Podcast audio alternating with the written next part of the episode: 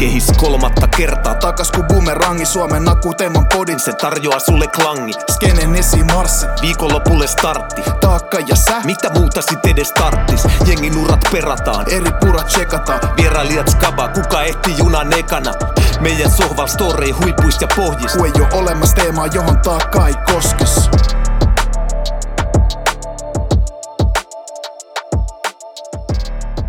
Ja se on Sonnen taakka, Suomen räpein, akuutein ja taakein podcast. Pommilla sisään. Se on just näin. Hei, Tupi, kiva nähdä sua. Hei, kiva nähdä sua. Tästähän on ihan hetki, kun nähtiin viimeksi. Joo, hauskaa on tietysti se, että ei tarvi tänäänkään olla sunkaan kahdestaan, vaan meillä on sohvalla kiistatta OG-statuksen kyllästämä veijari Tarpas Luoti, tervetuloa. Kiitos, kiitos. Hauska olla täällä. Kiitos Mahtavaa, kutsusta. että pääsit. Mahtavaa, että pääsit. Onnea uudelle vykkijulkaisulle tuoreeltaan. Kaikkea on tehty ja kaikkea on tapahtunut. Tänään päästään purkamaan koko hommaa No atomeiksi. niin, kingi, kingi. Sen kummemmitta äh, tämmöisistä korulauseista välittämättä, niin mennään suoraan syvään päähän. Ja sä oot tämmönen Suomi hip kentällä hahmo, joka on mun silmin ollut olemassa aina. Ja, ja, tota, ja, ja tota, kiinnostaa eittämättä, kun oot kulttuurin miehiä, niin mistä sulla alkoi joskus nassikkana innostus hip-hop-kulttuurin pariin? Uh, mä luulen, että ihan eka innostus löytyi jostain systerin vinyyleistä, että se on ollut jossain englannissa kielikurssilla ja sitten oli joku breakdance-elokuva mm-hmm. tullut. Ja sitten se osti niitä soundtrackeja tai jotain. Ja sitten se oli jotenkin makeeta koko se tanssiminen ja et jotenkin se sille ujuttautui vähän varkain ehkä omaa elämää sille ilman, että ei ollut mitään graffiteja missään tai mm. tämmöistä. Ja sitten kun rupeaa niinku miettiä, miettiä oikein, niin sitten Faijaan kanssa ollut silleen niinku musadikkareita ja blondia kuunnellut kaikkea. Niin sitten on nämä kaikki rapturet kuultu varmaan jo tiedäksä silloin, kun oltu vielä syöttötuolissa. Jep. Niin sitten jotenkin se on ollut vaan se semmoinen soundtrack, että sitten tiedostaen ehkä, miten mä sanoisin, skeittaus ja sitten niissä porukoissa pyöri graffitijengiä. Ja sitten rupesi, niin kun mä Tuusulasta kotosi, niin sitten rupesi pyöri paljon Helsingissä. Ja sitä kautta tutustui sitten semmoisiin jäbiin, jotka bommas. Kaikilla oli käpit messissä ja sitten ratikat sai kyytiä ja pinnat sai kyytiä samalla kun skeitattiin. Et se jotenkin oli vaan niinku osa sitä kuvioa. Ei sitä sen enempää niinku mietitty, että nyt ollaan hip-hoppia tai jotain. Et se musa oli vaan niin vitun jees. Muistatko, mikä oli ihan joku eka, eka biisi, mikä iski silleen kunnolla? Öö, kyllä mä sanoisin, että tota, no varmaan tämmöistä mainstream bangereista, varmaan just Beastie Boys oli semmoinen niinku superiso. Että se oli silleen, että wow, että tässä yhdistyy, niinku, kun oli kuunnellut kumminkin rockia ja heviä ja punkkia ja kaikkea, niin sitten siinä jotenkin hyvällä tavalla yhdistyy asiat. Niin ehkä mä sanoisin, että se tai sitten joku Cool Moody, How You Like Me Now tai joku, se oli niin kylmä, se oli niin erilaista soundia sitten, että sitten mentiin enemmän semmoiseen, mitä mä sanoisin, klassisempaan rap-musiikkiin jo. Niin sitten se oli joku kokoelmalevy, joku Rap Attack, mitä näitä sai. Sitten niitä kulkeutui, joku lainas joltain, ei palauttanut koskaan, joku lainas joltain ja sitten niitä kertyi nurkkiin ja sitten yhtäkkiä sulla olikin Run DMC tai Eric B. Rakimi, Paidin Fulli ja sitten sä et tiennyt, mistä sä oot edes saanut ne. Ja sitten kopsailtiin kassuja. Ja, mutta et kyllä se oli ehkä just sitten tuommoista, niinku, mä sanoisin, että Cool Moody oli ehkä se semmoinen, että toi äijä kuulostaa kylmältä. Samoin kuin sitten LL Cool J Baddy oli semmoinen. Okei. Että se intro ja kaikki, miten se lähtee, tiedätkö, siinä on jotkut poliisikuulutukset ja siinä on niinku haku päällä ja sitten alkaa badi, niin sitten oli vaan silleen, että boom, että okei, että tää on tiukka äijä, että se on tosi ihan nahkahousuissa, mintit, truupin lenkkarit jalas levyn kannessa ja se oli sitten ehkä semmoinen eka räppitähti, josta oli silleen semi man crushissa, että toi, toi hoitaa homma hyvin. Todella kova. Todella Kuul- kova. Tämä on tätä podcast-kultaa. Tänään puhutaan ihan varmasti myös muodista ja vaatetuksesta. Äijän kohdalla sitä on mahdoton sivuuttaa, mutta aika hauska, että se on pistänyt silmään hip-hop-muoti estetiikka niin kuin nassikkana jo. Joo, Tuli siinä El, El, Elälle propsit jo tuossa. Nyt on ollut viime aikoina ollut paljon keskustelua, että onko päässyt Suomi hip-hop unohtamaan juuret. Ja tuo oli heti hemmetin hyvä sisääntulo. Tuosta voi moni junnari käydä vähän katsomassa, että mistä, mikä helvetin cool modi. Mikä, mikä älä? ottakaa, ottakaa sitten haltuun, haltuun kun timantteja tiputellaan. Sieltä löytää hyviä, niin kuin, ihan joka tänä päiväiseen niin kuin voksujen rekkaamiseen hyviä ideoita, miten kumminkin alkeellisilla laitteilla, mitä Kikkoinen mm. on tehnyt, niin siellä on ihan raikkaita kulmia edelleen, mitä juttuja on tehty, niin tota, niihin voi edelleen palata. Ne ei kuulosta siltä, että se ukki hakkaa halkoja vajan takana ja höpöttää tahdissa. siellä on ihan ehtaa bängereet edelleen. Hyvä. Ihan siellä on. Toi on kiintosa, kiintosa kulma.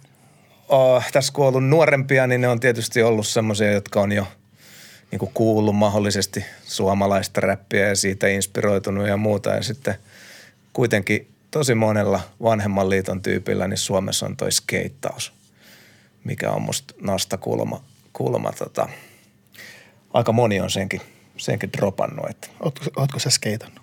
Siis mä oon skeitannut sen verran, että kun se tuli joskus, mitähän se olisi ollut sille, että siitä tuli vähän muodikasta ja marketeissa alkoi olemaan kalanmallisia lautoja ja turbokakkoset alla ja niin kuin kaikille piti olla skeitti.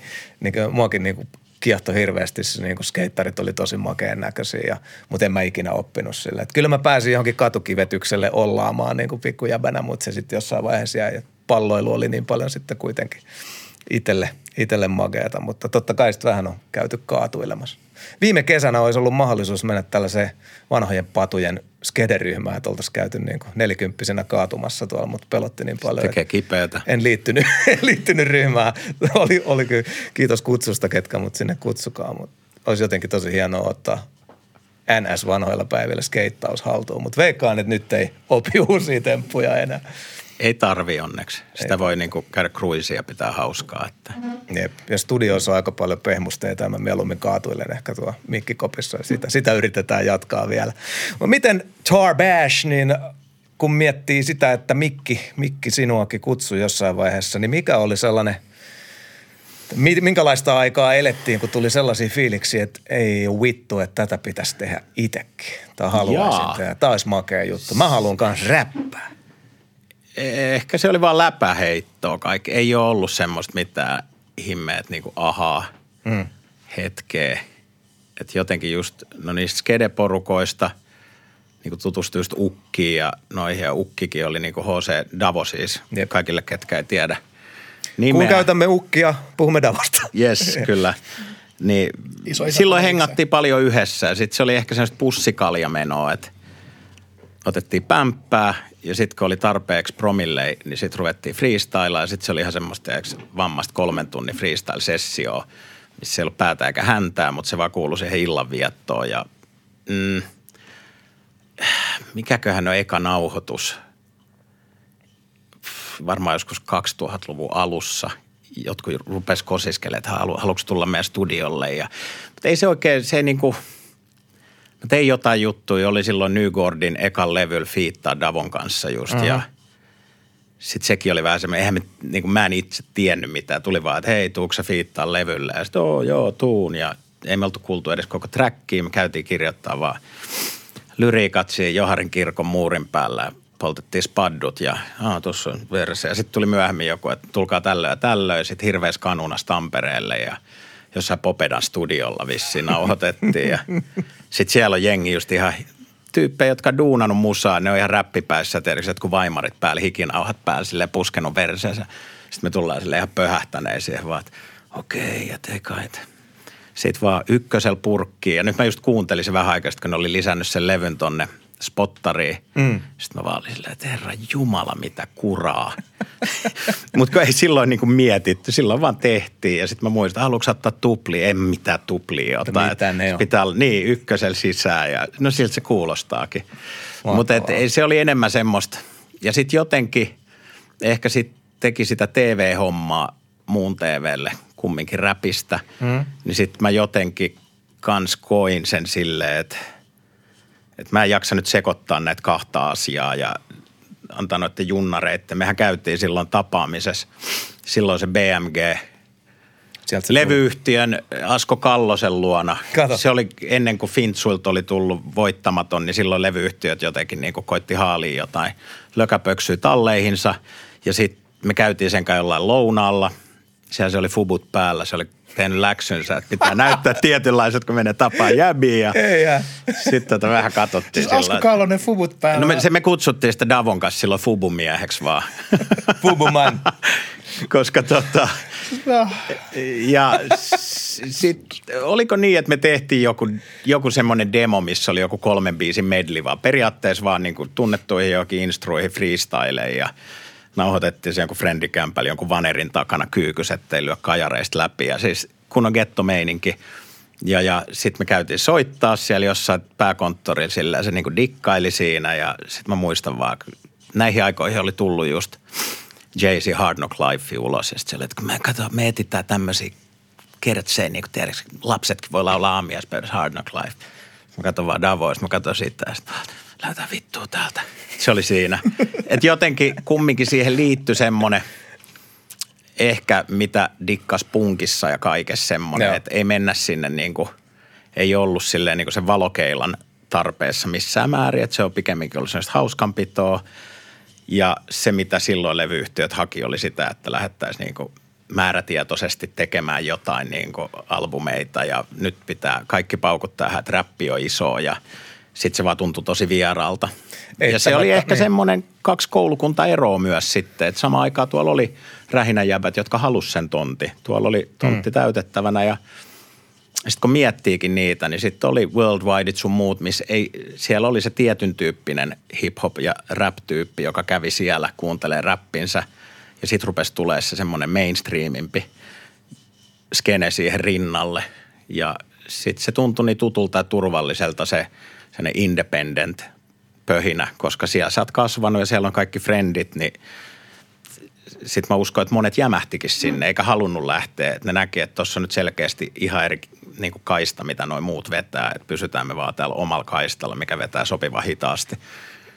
on siinä, on siinä niin kuin skeittispotin bissen tuoksuisesta freestylista eittämättä pikkasen matkaa fubuihin verhoutuneen Kal- Ka- Kalle Kallosen, vaan Asko Kallosen kanssa vähän levydiiliä pyörittelemään. Että kyllä mä ymmärrän. Joo, ei se, ei se tuntunut yhtään oikealta. Ja sitten tuli noin kaikki mediahommat sun muut siihen, niin sitten se vaan niinku alleviivasi sitä, että mä ajattelin, että mä, mä saan muista duuneista sen mun leivän pöytään ja antaa noiden nuorten hoitaa. Koin olevani jo silloin itse jotenkin liian vanha siihen tavallaan rooliin, mitä ne haki. Ja mikä ei ollut semmoista silloin? myöskään. Mitäköhän mä ollut? Varmaan joku kaksi, kolme, mm-hmm. kaksi, neljä ehkä. tos, tosi vanha, 24 vuotta. Niin. Mutta Kimmo ja noi on ollut silloin varmaan just 18, osa ehkä valuutta 17 tai jotain. Ne oli Niinpä. tosi junnareet silloin vielä. Niin. Mutta silloin oli vähän sille, hommat veti toiseen suuntaan ja sitten vaan halusi ajatella sen niin, että mä oon se, mieluummin se mediajätkä pelkästään, kun sitten mä oon se mediajätkä, joka yrittää olla joku räppäri. Jep. Ehkä mä silleen koitin vähän sitä miettiä, että sä voit olla yhdessä asiassa kohtalainen, mutta et tuhannessa asiassa mitenkään priima.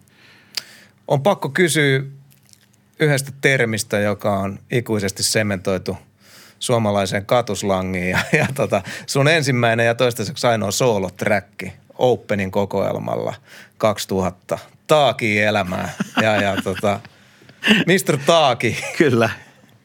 mitä on Taaki? Tämäkin vaan, se on ehkä enemmän semmoinen yleisläppä, vähän sama kuin vykki. Mm-hmm. Mikä on vykki? Sitä me mietittiin tuossa Niin, kanssa. niin. Mistä Noi, on, noi, on vaan, noi on vaan tosi läppiä, mitä on niinku heitelty. Että taakiläppä on tullut Missä, Drum and Bass Day, DJ Alimon suusta mä oon kuullut sen joskus vuonna 93, 94 ekan kerran. Ja se tuli jostain vaan femmaa, että taakia ja femmat, että taaki. Ja, ja se tulee jostain Lohjalta, jostain tiedäksä bikeripiirejä. En mä, siis monet noista läpistä on niinku semmoisia ns. lande-läppiä, jotka on vaan tiedäksä ounattu ja käännetty uusiin papereihin ja syljetty ulos takas. Taaki on positiivinen. Samoin kuin pössis oli Joo. semmoinen, mitä äh, tuli hoettua paljon silloin muun tiivin aikana, että onko Ei. mikä pössis ja näin. Niin sitten sekin lähti mun mielestä ihan sivukaista. Pössishän on vaan niin kuin, mä en tiedä onko se jostain Kajaanista, tiedä, kylän miehet Wow. pitää pössistä, eli Aivan, me, aivan. me pidämme pössistä. Kyllä. Niin sitten sit tuli vähän sellainen, mun mielestä se kääntyi, niin kuin, että mitä kuuluu muotoon periaatteessa, mikä pössis. mikä henki, semmoinen. Niin, mm. Jos mä oon ymmärtänyt oikein, niin Taaki on siis tämmöinen solidi, hyvä meininki. Se on semmoinen väkevä, kohtalaisen väkevä meininki. Just. Se on ehkä varsinkin silloin, kun se biisi tehtiin ja sekin ollut just semmoinen, että jollain friendillä ollut joku studiokulma auki ja mä en tiedä miksi me puhuttiin edes Openin kanssa, että ne halusi multa jonkun soolobiisin siihen. Ne olisi halunnut vissiin muuten sainata mut ja Davon silloin Openille. No, Ja, ja sitten mä tein sen jotenkin just silleen, että niillä oli deadline, sanotaan perjantaina. Sitten mä menin keskiviikkona Studio Kalliolla ja sitten se vedettiin silleen vaan niin kuin just kanssa kerralla purkkiin ja miksatkaa joku toi ja lähettäkää se. Ja sitten se taidettiin lähettää se CDR silloin ö, ö, junan vaunussa, että ilmoitettiin, että tämä ja tämä juna lähtee Helsingistä tähän, tähän aikaan. Että se on sen ja sen vaunu ylähyllyllä, että käykää hakea sieltä. Kun se ei olisi postilla kerennyt sinne, niin sitten se lähetettiin CDR-junassa Ai. Tampereelle ja joku on se blokannut sieltä ja sitten se Ai, päätyi ai, siihen levylle. ai. Että todella koo. niin sanottu ghetto postal service tehty. Ghetto Postal Service. Oi, todella tää, tää, koo. tää, tää kaipaa pommi. Tää, tää on pommin arvoinen. Meidän kullanarvoiset taustahahmot muistutti tällaisesta, mitä, mitä mä en muistanut ollenkaan. Lapa pystyy virheen merkiksi, mutta syksyllä 2001 Open hommat on jatkunut ja se on tullut Openin kolmas kokoelma, jonka sä oot hostannut. Jep. Niin voi melkein puhua, että tässä on ollut Suomen ensimmäinen tällainen sitten hyvinkin yleistynyt mixtape-henkinen kokoelma, jossa on niin kuin hosti. Jep. Onko tästä mitään muistikuvaa? On vahva, on vahva.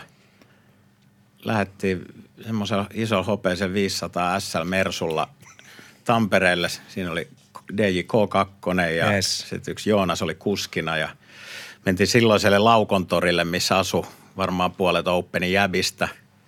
Ja sitten mä olin silleen, kun ne oli pyytänyt, tuukse hostaa, silloin oli just aika vahva sen nyki mixtape buumi, että mm. huudetaan trackkeihin ja kaikkea muuta.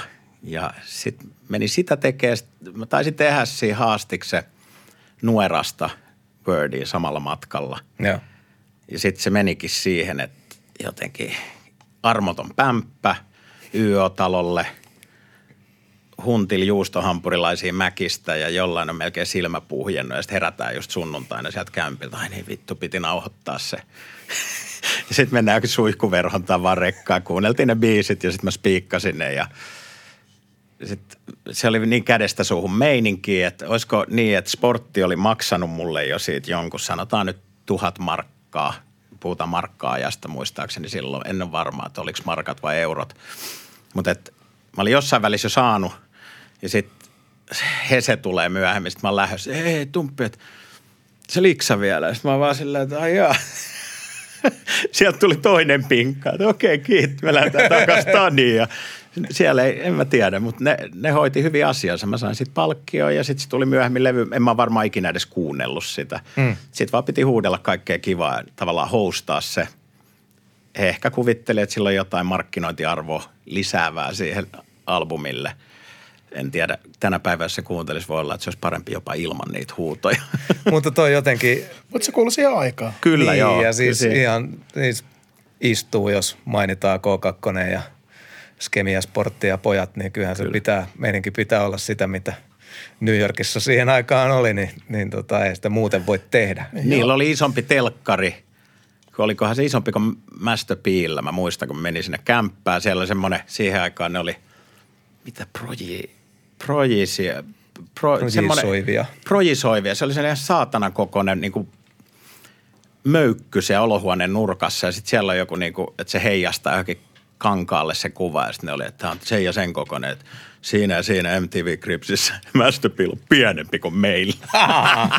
Joo, se joo. oli niiden tekemisessä aina Kyllä. tavallaan silleen, että kun näki, näki nueraa, niin sitten kyllä ne oli ne nykiläksynsä tehnyt, että että lavalle sportti, oliko Dame Dash, se tuli ja heitteli vinyyli yleisöön iso avireksi päällä. Nimenomaan. Ja, että kyllä ne sen niin kuin tontin pelas huolella ja niiden kanssa oli hauska hengaa. Jep, mä oon sanonut sen tässä podcastissa ennenkin, mutta Nuera Lahen sitten kuopatulla kasisalilla, mistä mekin ponnistettiin, niin mentiin kattoon Nueraa ja ne tuli helikopterin säksätyksen säästämänä karvahuppu avireksit. Se oli vaan niin saatanan makeeta, että hei, noi on Tampereelta. Jep. Me voidaan kans tehdä tää. Ja se oli niin kuin järkälemäisen iso juttu. Kyllä. Että et ne on kyllä aina, aina osannut tehdä sen.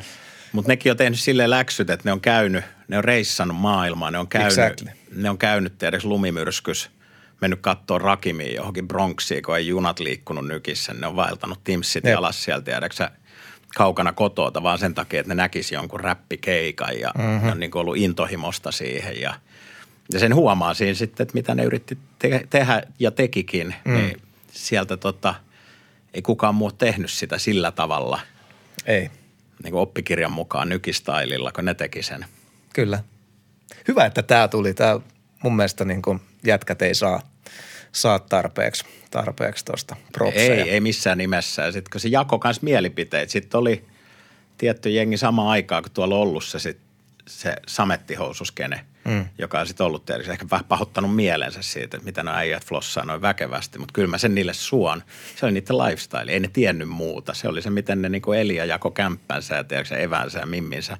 Kyllä. Se oli niiden tyyli. Kyllä. Tota, can't knock the hustle. Joo, ja se oli jotenkin niin hienoa aina skemikissä. Se oli rasvaset silmälasit aina vähän halki, halki jostain ja Pippo vinossa ja se nahkatakki ja ihan huikea karisma. Ja, ja et ei se vaan sai sen toimimaan. Et se oli jotenkin tosi hienoa. Voi kun skemi olisit täällä. Joskus tuu käymään, kun Terkut. oot, oot, oot Suomessa. Uh, siinä meni nopsasti semmoinen 15 vuotta ennen kuin mies palasi mikkiin. Jep. Ja Vykin mainitsit tuossa ja meillä oli biisiraadissa viikon valituissa tota, uusin, uusin sinkku tässä ihan, ihan taannoin. Ja mistä Vyk-lyhenne tulee? Sekin on vaan tänne läppä tietyn tyyppisistä äijistä. Sanotaan vaikka, että Reija Taipale kesäpäivänä töölössä on mun mielestä niin kuin vykkiukko. No niin, Ei se, se ei ole sille, se on vaan sen, että, että joku tyyppi, joka on vaan niin kuin kasattu tietyistä paloista ja se kantaa itsensä, niin se on vykki. Se ei tule mistään sanoista. No sit sitä on väännelty kaikkeen muotoon. Se- Sitä mitä on voi niin kuin, saada alun perin se on niin kuin vanhat yhdistyneet koulukunnat. No niin, just joo. Ja sitten se on Who You Know ja mitä kaikkea. Siitä voi vääntää kymmeniä versioita, mutta et se on vaan semmoinen termi tavallaan semmoisista vanhoista sieluista, jotka kantaa itsensä arvokkaasti. Ne on niinku vykkiukkoja. Todella hyvä määritelmä. Nyt se saatiin, saatiin sieltä. onko Vykki niinku sun sooloprojekti vai bändi vai Se on löyhä kollektiivi tekijöitä? Et, koska siellähän nyt on ollut Davoa ja Avikan Prinssiä ja Timoja ja Kinosta fittailemassa. Se on, mä lähtisin enemmän siitä, jos pitää johonkin niinku määri, tai jos pitää jotenkin määritellä. Ei se niinku bändi eikä jengi, vaan pikemminkin just sen löyhä kollektiivi. Että mä näkisin yhtymäkohtia Danny Boylla Coca Nostraa pikemminkin siinä. All right. Että ei Danny Boy välttämättä tänä päivänä räppää yhdelläkään biisillä, mm. mutta se on hype manina ehkä keikoilla. Tai sillä on joku visio, miltä tietty remmi pitää kuulostaa ja sitten se saa sen toimimaan. Joo, joo. ehkä mä näkisin ton niinku siltä kulmalta enemmän. Mä jotenkin karsastan jotenkin semmoista. Bändihän on kumminkin vähän kuin perhe, sen mm. pitäisi toimia ja kaikkea. Sitten tänä päivänä kaikilla on kaikkea, niin se, että sä saisit pidetty ystävyyssuhteen ja mahdollisen bändin terveenä, niin se ei välttämättä ole helpoin juttu ja mä koitan perheellisenä miehenä välttää kaikkea ylimääräisiä perheitä. joo, joo. Tässä oli, Mä oon yhden perheen mies. joo, joo. Meillä oli kasellit tässä nimittäin silloin ja meillä oli semmoinen pieni kollektiivinen hätä, että onko nyt Vykin sisällä, kuohuuko jotain, että missä on Avikan prinssi, ja, mutta että ei ole siis kyse mistään. Ei oo, kaikkien ei, ei tarvitse olla, Ei olla kaikkea trackillä, tarvi että- olla ja mä siitä Römpöttikin kysy siitä. Mä olin sille tiisannut se biisi jo aikaisemmin ja sitten mä sanoin, että ei on mulla tuolla demoja, missä on Avikan prinssi messissä ja että siinä voi olla kuka vaan ja sitten mä sain jopa, mä katsoin, se joku linkkasi, Evil Stö linkkasi sen teidän raadin mulle. Mm. Sitten mä tsekkasin, että jes, että jengi aprikoi tota. Että. Sitten mä sain siitä semmoisen dope-idea, että ehkä tulee vielä biisi, missä ei ole ketään niistä, ketään ollut sillä ekalla biisillä. Että se on vaan semmoinen, tiedäksä, Joo, joo. palapeli ja sitten mä oon ehkä ollut siellä tuotantopuolella jossain, tiedäksä, jonkun JVn kanssa sanoa, että miltä asiat kuulostaa. Koska semmoista se on ollut tuommoista teamworkia, Joo. että jotenkin on löytynyt ympärille porukkaa, jotka, jotka osaa tietyt asiat tosi hyvin ja sitten ne on tosi avoimia ideoille. Mm. Että sä voit heitellä ideoita tai lähettää sample-ideoita ja kokeilla ja sitten sieltä tuleekin bumerangina hyvä biitti ja kaikkea. Niin, niin se on ollut mielekästä ja se vähän, vähän niin kuin varkain palatakseni sun tuohon introläppään, että meni 17 vuotta, joo. Tavallaan Avikan prinssi, mutta jossain määrin niin kuin, mitenkään se eka vykkibiisi, se laittoi mulle viestiä, että tuu mun biisille vetää huukki. Että sun ei tarvitse kirjoittaa edes mitään, että kaikki on valmiina. Ja sit mä muistan, mä meni Tonoslonon studiolle ja sitten siellä oli silleen meininki hyvä ja sitten ei siellä ollut mitään tekstejä. Sitten mä vaan jauhoin paskaa siinä jotain muisteluläppiä ja sitten siinä oli J-Line mun vieressä. Sitten no niin kirjoita ylös tuo läppä. Mä olin, mikä läppä? No toi, mitä sä kerroit? Sitten mä olin, oh, okei. Okay. Ja sitten me oltiin jauhettu siinä paskaa ehkä kaksi puoli tuntia. Sitten mulla oli se niinku NS-verse kasassa. Sitten mä olin, että no okei, hei mä menen ineen. Mä tyyppään, että miltä tämä kuulostaa tuohon. Ja sitten se verse tavallaan tuli siihen. Sitten tuli Davolt joku versen pätkä. Sitten mä olin, että ei, mulla tuli he lisää ideaa.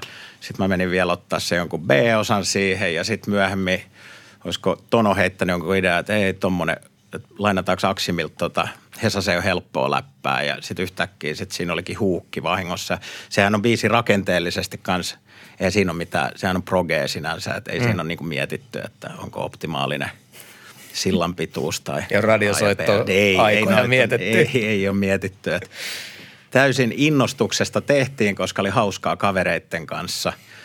Merkitään ja sit. Kyllä mä luulen, että se meni ekalta tokalla. Aika harvoin ne hinkatut on parempia Ei, kun siis mä, mä oon sitä mieltä, että, että kolme ekaa on aina par, niin kuin sieltä tulee About, aina paras. Joo. Mutta kun se, ei kun ihan vaan vähän vitsi, kun sanoit, että aiemmin vedettiin aina ekalla. Ja Joo, kyllä mulla on edelleen paha taipumus siihen, että nyt Ste on mua opettanut siihen, että ei tarvi mennä ekalla. Että tai että verse voi rekkaa myös pätkissä, joka on edelleen mulle vähän sellainen punainen vaate. Mun mielestä pitää vetää aina niin, niin. Alas, alusta loppuun solidisti ja se pitää olla silleen kasassa. Mutta tota, ehkä siitä jäi sitten, kun se julkaistiin ja sai yllättävän hyvä vastaanoto ja kaikkea. Jengi oli niin kuin mehuissa, että olipa siisti kuulla sua ja jaada, jaada, jaada. Niin sitten jotenkin, koska JV sendinyt jonkun, silloin oli saman tien lisää biittejä. Menin käymään sen studiolla ja, ja sitten ruvettiinkohan me siitä aika äkkiä tekee. Löysinköhän me sen hahmoterapia-biitin. Noikin on ollut semmosia, että sitä on tehty sille verkkaisesti, että joku biitti on löytynyt ja sitten myöhemmin tehty jotkut läpät ja sitten on mietitty, että tuossa on nyt kaksi versiä, siis ketäs tuohon, no ei pyydetään Kinos ja pyydetään Timo ja sitten soviteltu palasia, että miten nämä saadaan yhteen ja siinä JV on ollut just suuressa osassa, että sitten se on osannut tehdä ne tuotannolliset kikat, millä kaikki on saatu kumminkin kuulostaa aika solidilta, että vaikka niitä ei välttämättä sille on the spot olekaan nauhoitettu Joo. samalla mikillä ja samassa sessiossa. Niin. Jukka on huikea. Miten JV, se on kuitenkin tuolta vähän niin kuin meiltä Lahesta tai oikeasti Järvelästä, mutta onko se, miten se Jukka on pesiytynyt tuohon teidän tekemiseen noin vahvasti?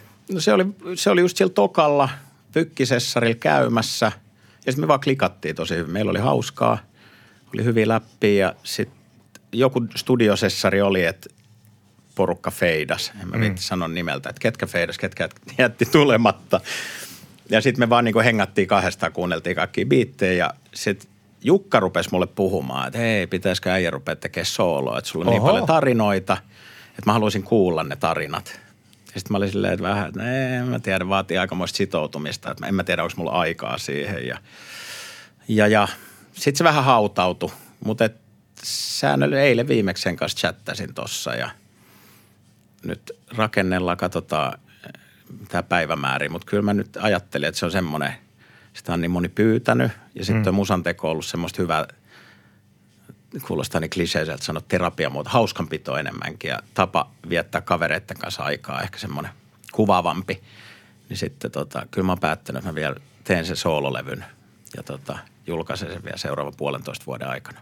Tosi hyvä kuulla. Sä nice. valasit tuossa vähän, kysyin sua meille vieraaksi, että kurja korona-aika on toiminut sulle tosi hyvänä aikana tehdä musaa ja musaa on tehty ja demoja on paljon, joten – äsken sanottuun lupaukseen voi jollain, jollain tasolla tässä tarttua, että musaa on tehty. Miten Stö on tuossa lähellä, Pehmeä Go on lähellä, JV on lähellä. Onko tällä nipulla tulossa yhteistä vai liittyykö on. nämä kaverit olennaisesti sooloprokkikseen? Kaikki liittyy kaikkeen Kaikki liittyy aina. Kaikkeen. Ja öö, mitäkään mä, Stö mä tunnen kans jostain Ysärin puolesta välistä asti. Se on vanhoi funkiesta OGJ sohvalta. Yes, sir. Me ei ehkä silloin niin paljon hengattu. Meillä oli vähän eri kulma. Me oltiin niiden mielestä ahdistavia tagirap-jätkiä ja sitten ne oli meidän mielestä ehkä enemmän sitten niitä runopoikia. Ja, hmm. Mutta tota, sitten jotenkin meidän polut vaan tuossa on kohdannut vuosien varrella ja sitten se on aina välillä kosiskellut kanssa, että hei, pitäisikö mennä. Mutta nyt ehkä viimeinen vähän vuosi, niin sitten mä oon käynyt melkein kerran viikossa Stön studiolla ja sitten sieltä on aina jäänyt kaikki demoja, mitä on fiilistelty ja kuunneltu. Ja sitten tuossa syksyllä varattiin mökki, lähdettiin Juupajoelle ja tota, sitten me sunnuntai lähdettiin himaa sieltä ja sitten meillä oli niinku albumillinen kampetta valmiina siinä.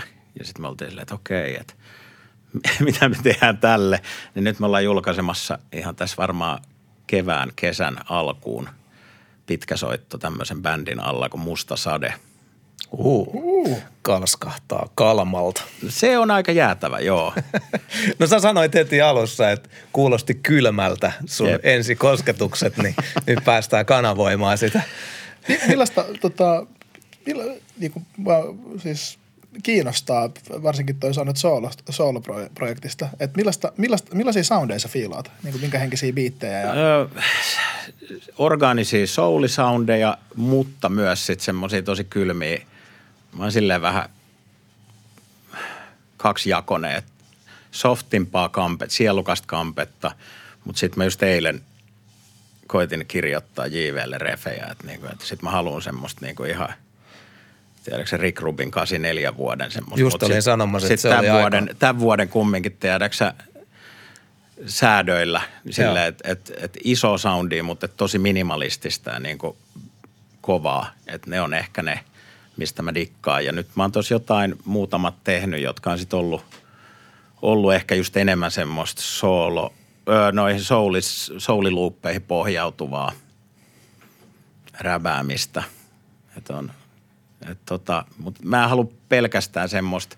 Sitten mä koen jotenkin, että pitää olla eri fiiliksi, eri juttuja. Sitten ehkä se tarina, minkä mä siinä haluan kertoa, on myös semmoinen, että siinä olisi semmoinen musiikillinen kaari näistä tietyistä, että vaikka ne ei ole niin kuin tiettyjä kohtauksia minun elämästä tai jostain ajanjaksosta, mutta että se soundimatto olisi sille yhtenäinen, että, että siinä käytäisi se spektri ja ne vaikutteet läpi, mistä mä oon tullut ja niiden päälle kerrottaisiin ne jutut sitten, että se on ehkä se lähestymiskulma, miten mä koitan lähteä tota niin kuin puno kasaa. Et nyt on niitä soulibiisejä on tehty pari.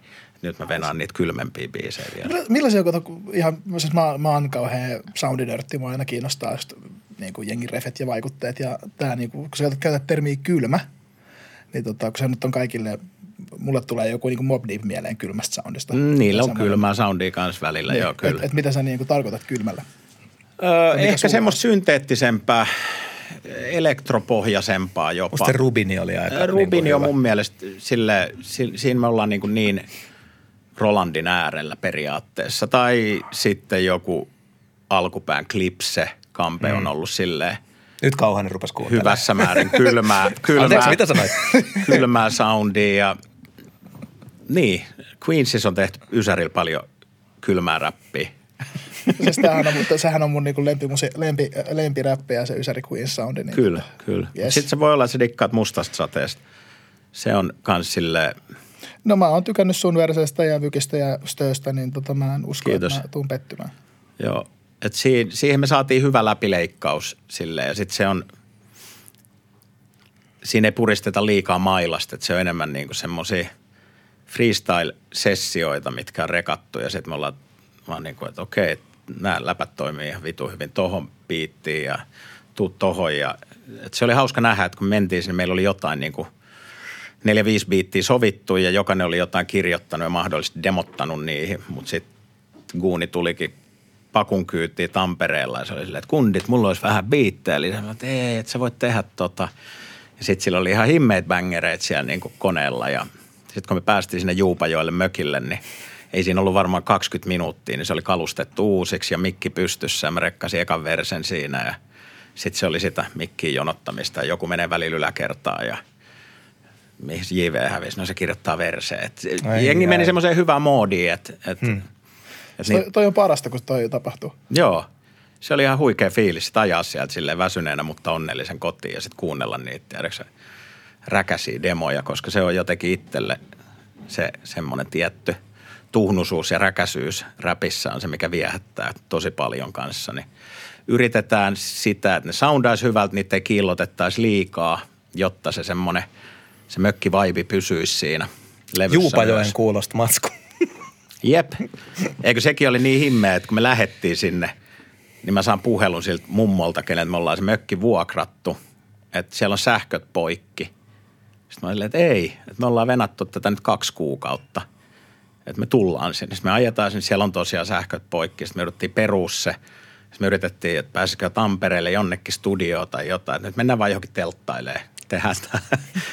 Mutta sitten siellä oli se paikallisen matkailualan yrittäjä vaihteessa vastaski eräs nainen, joka hoiti meille sijaismajoituksen, joka oli vielä kaksi kertaa parempi mökki ja sitten se nyt kähti, että se oli niin kuin täysin tuhon tuomittu koko reissu. Oho. Ja sitten me saatiinkin mökki vielä siihen, vedettiin U-käännös ja lähdettiin takaisin Juupajoelle.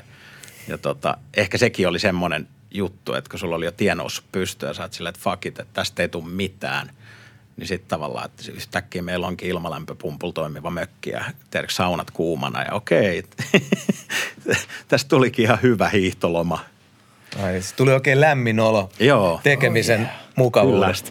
Mutta joo, se on ollut kiva proggis ja jotenkin tuolla porukalla me tuossa ollaan tehty just JV, Stö, Lassi eli Kuuni mm. ja, ja sitten jotain nuorempia tuottajajäbiä. Et Tuolla on silleen, mä oon käynyt katakombilla niitä nauhoittelee, niin siellä on sille aika avoimet ovet, että siellä saattaa olla välillä sessareissa yhdeksän äijää ja illan aikana rekataan sitten kovalevylle kaiken maailman sessioita. Ei ne välttämättä mihinkään päädy, mutta sitten se on semmoista hyvää reeniä niin sanotusti. Ja kivaa tekemisen meininki. Niin. Toihan on, toihan on parasta. Liian, kun liian laskelmoitu ja ammattimainen tekeminen on, se on varmaan ihan jees, mutta tommonen on hauska. Joo, toi on ollut tosi hauska sen henkireikä just tässä koronavuotena, että kerran viikossa voi lähteä harrastaa ja Mahtavaa. sitten siitä syntyykin vielä jotain. No näitä hedelmiä odotellessa sitten. Sivuttiin jo ohuelti vähän tota media-alan uraa ja legendaarinen myyttinen Muun TV, Muun TV on pakko ottaa tässä mukaan ja niille, ketkä eivät tiedä, niin tosiaan lähit hostaamaan silloin 2000-luvun alku, alkuvuosina Muun TVn Word-ohjelmaa ja tällaisia on kuiskuteltu tuolta pikkulintujen taholta, että sun pestiin, tai pesti, joka päätyi lopulta sulle, niin muun muassa Rähinä Andu ja vanha ystäväs Davo haki myös kyseistä, Jep. kyseistä pestiä. Minkälainen oli valintaprosessi? Näittekö te toisianne? Kyllä me nähtiin. Nurmipaini. Musta tuntuu- Ei, musta tuntuu, että me mentiin sinne jopa kahdestaan Davon kanssa silleen, että me mentiin, että me ruvetaan tekemään kahdestaan tätä. Mm. Ja sitten oli silleen, että ei, että tähän haetaan vain yhtä juontajaa. Ja sitten ne koe kuvasi meidät seinään vasta joku, siellä oli varmaan joku geneerinen alkuspiikki, mikä piti vetää siinä. Sitten sieltä tuli seuraava päivä, että hei, että Syndicate, silloinen tämmöinen hip-hop-kauppa Jep. Helsingissä, joka sponsoroi sitä ohjelmaa – niin tota, he valitsivat sinut, he haluavat sinut siihen. Ja sitten mä soitin Davolle, että hei, että nyt on tämmöinen, että ei niillä ole varaa kuin yhteen, ne haluaa vaan niinku yhden hostin ja kaikkea. Että sorry bra, mä otan ton nyt vastaan. Ja sitten se oli, että ei mitään, tota vaan. Ja, ja, ja. Sitten mä kuulin myöhemmin, olisikohan se sitten ollut, että mä kävin tekemään kapasiteettiyksiköstä jotain juttua. Ja sitten Andu sanoi siitä, että ei mäkin kävin hakemaan. Ja. Joo, kyllä mä tiesin Sä siitä. kuulostitkin ihan Andulta. Ja, no se, silloin sillä oli aika käheä ääni. Mä, just, mä, mä itse asiassa katoin eilen kaikki niin kuin Wordit, mitä YouTubesta niin Apua. löy, löytyi. Pitää tehdä läksyt, kato. Toimittaja Kyllä. lukee läksyt. Ei, hyvä minä, minä tulos. leikin ihan oikeata toimittajaa välillä. Niin tota, kyllä mä ihan Sandosta tuli mieleen, kun se silloin räppäsi sillä tosi soundilla ja sitten tota, se, hän oli meillä kumminkin tässä viime vuonna vieraana ja sitten, sitten kun sä haastattelit sitä jossain väkkärillä ja se puhuu samalla tyylillä kuin se räppäsi. Sitten mä- Kyllä. Eihän tämä nyt kuulosta yhtään Andulta, eikä nykyään puhuu. Jep. Meininki on ollut sen verran kovempaa, että on koko ajan ollut vähän ääni käheenä kaikesta Ei kouhuttamisesta. puski sitä juttua sillä Niillä oli kova huutaminen päällä. Se oli se niiden style, millä ne eteni, että sit se kuulu. Mä ymmärrän semmoista, se on alle 20 niin sit se on semmoista ilmoittelua. Joo, on, onhan se, mutta se oli hauskaa siis katsoa, koska, koska itse on, ite on sen verran nuorempi just, että vaikka tota, et muistan, kun joskus muksuna on miettinyt sit, kun katsonut nyt vanhempia tekijöitä, niin ne on tuntunut jotenkin tosi vanhoilta. Aikuisia. Aikuisia. Ja sitten yep. just, just katsoin, katsoin, kun joku Jussi, Jussi Valuutta hihittelee siinä jossain Tavastian bäkkärillä. Apua, joo mä muistan tätä sessio. Ja sitten on silleen, että ei hittoa, että on joku ehkä just ja just 18-vuotias, että miten mä, oon, miten mä oon pitänyt sitä niin kauhean isona kundina. Olisiko Rudi ollut vielä muuten, mä en tiedä oliko se noissa bileissä, mutta mä muistan, ne oli jotkut havaipaidat päällä jossain Worldwideissa ja Rudi oli alle, olisiko se ollut 16. Mm se oli periaatteessa teki Andy McCoy. Mun mielestä Andy McCoykin ollut joskus 15-vuotiaan aikaan kerran soittaa Tavastian lavalla erikoisluvalla. Hmm. Tota, joo. Miten Wordi, Wordi alkutaival, tosiaan Syndicate sponssasi ja, ja, ja tota, meitä kattelee ja kuuntelee paljon jengiä, jotka ei ole tuolla aikakaudella ollut vastaanottimien ääressä, niin vaan lisää muistelua sieltä Word-ohjelman alkulähteeltä. Mistä se niinku lähti kumpuamaan. Ja millaista sen tekeminen mm. oli? Tekeminen oli hauskaa. Mulla oli ekan, eka haastis oli Fintelligenssi niiden Kampin kellaristudiossa. Ja sitten silloin ne tuottaja Terja Salaspuro oli silleen, että hän lähtee messiin ja sun pitää tehdä kysymykset valmiiksi. Mä olin, että en... Sitten mä olin tehnyt jotkut muodolliset kysymykset, mutta sitten me mentiin sinne kellariin ja tehtiin se haastis ja mä heitin sen lapu pois ja sitten se sanoikin sitten sen jälkeen, että okei, että ei mun tarvii pyöriä sun kanssa täällä, että sä hoidat tuon homma ihan hyvin ja sulla on selkeästi oma tyyli tehdä se. Että kun ehkä se mun tapa oli semmoinen, miksi se nyt kutsutaan kontsoksi, mennään mestoille, kysellään jengiltä mikä meininki ja sitten se tavallaan se keskustelu lähtee, lähtee johonkin mm. suuntaan ja sitten rupatellaan. Niin sitten semmoinen, se ei ollut mitenkään järjestelmällistä, mutta joka viikko piti tuottaa sisältöä, mikä oli siihen aikaan aika heavy task jopa.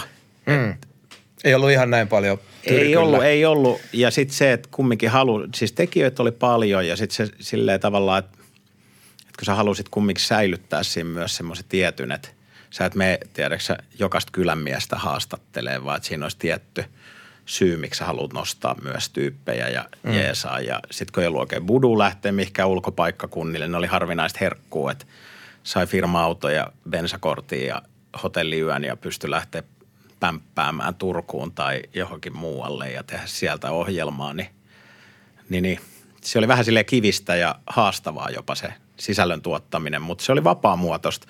Mulla oli aina piti olla peri, joka peri, perjantaille uusi ohjelma, matskut piti jättää sisään torstaiksi ja sitten silloin Jarno Laasala Extreme Dudesoneista oli mun kameramies, se oli muuttanut just Helsinkiin ja kuvasi ne alkupään kaikki jaksot ja editoi ja wow. se paino silloin oppirahojaan sisään ja sitten hmm. muistan, kun se jossain vaiheessa tulikin, että hei, että mä oon nyt editoinut mun kavereista tämmöistä ohjelmaa ja te ho- hoitte tota dudeläppää niin paljon. Onko ihan ok teille, jos mun ohjelman nimi on Extreme Dudesons? Sitten mä se ihan cool. Oi, nyt on podcast kuulta. wow, nice. Ja, kuka ei pahastu vaikka Seinäjoella on Dudesonit, että se on ihan fine. Kuitenkin kysy. Joo, kyllä, kyllä. Mutta se oli hauskaa. Siis se oli silleen, se oli se kaikista särmin. Se oli se, joka piti pystyssä sen kuvion. Ja sitten myöhemmin oli Mäkitalon Petri ja siellä on ollut kumminkin tuommoista ihan kovan kaliberin kameramiestä aloittelevana mm. silloin, niin sitten aina vaan osas varata sen kamera ja sanoa, että mihinkä mennään ja sitten piti miettiä, että missä kuvataan spiikkejä ja ei meillä ollut kunnon studioa tai mitään, missä olisi tehty. Et se oli vähän sellainen tarkkailuluokan mediapaja periaatteessa. Joo. Meillä oli hyvät kalustot ja silleen rahoituskunnossa, että päästiin tekemään ja joku tuuttaisi se aina sitten eetteriin niin sanotusti perjantaina, niin Hyvä. Niin, niin. Mutta kyllä siinä joo, kyllä siinä joutui vähän silleen, olisi toivonut. Sitten ehkä vähän leipiinnyin siinä lopussa, kun sitten tiedostisin, että kuinka paljon sitä ohjelmaa katsottiin ja kuinka paljon sitä rahallisesti sponsoroitiin. Ja sitten tajus, että miten se raha kanavoituu siellä kanavalla, että se raha ei tullut mun ohjelman tekemiseen, vaan se ohjelma sponsorirahoilla rahoitettiin ehkä kymmenen muutakin ohjelmaa. Joo. Niin sitten oli vähän silleen, että vittu, miksi mä en pääse tapaa Eminemiin Ruotsiin ja viemään sille platinalevyä Suomesta. Ja kun oli tämmöisiä mahdollisuuksia. Joo, joo. Sitten me tehtiin, edelleen joku voi olla, että luulee, että mä oon ollut tapa Eminemiin, mutta totuudessa haastattelu tehtiin niin, että me lavastettiin se Nyt tulee paljastuksia. No niin, Joo, joo, no, skandaali. Kerro Skandaali. Mutta sieltä saatiin siis levyyhtiöt sitten tämmöinen haalea kädenpuristus tuli VHS tai betanauha, missä oli Slim Shady jotain mustaa verhoa vasten haastateltu jossain studiossa ja sitten oltiin Jarnon kanssa että okei, että pannaan toi sohva tohon, otetaan niin kuin, että nämä on vastakkaiset kamerakulmat ja sitten tehtiin niin kuin muun TV-takahuoneesta tämmöinen Eminem-haastattelu. Niin, että sä, ja- sait- että sä sait vastaukset ekana ja sitten sä kysyit kysymykset sen jälkeen. Jep.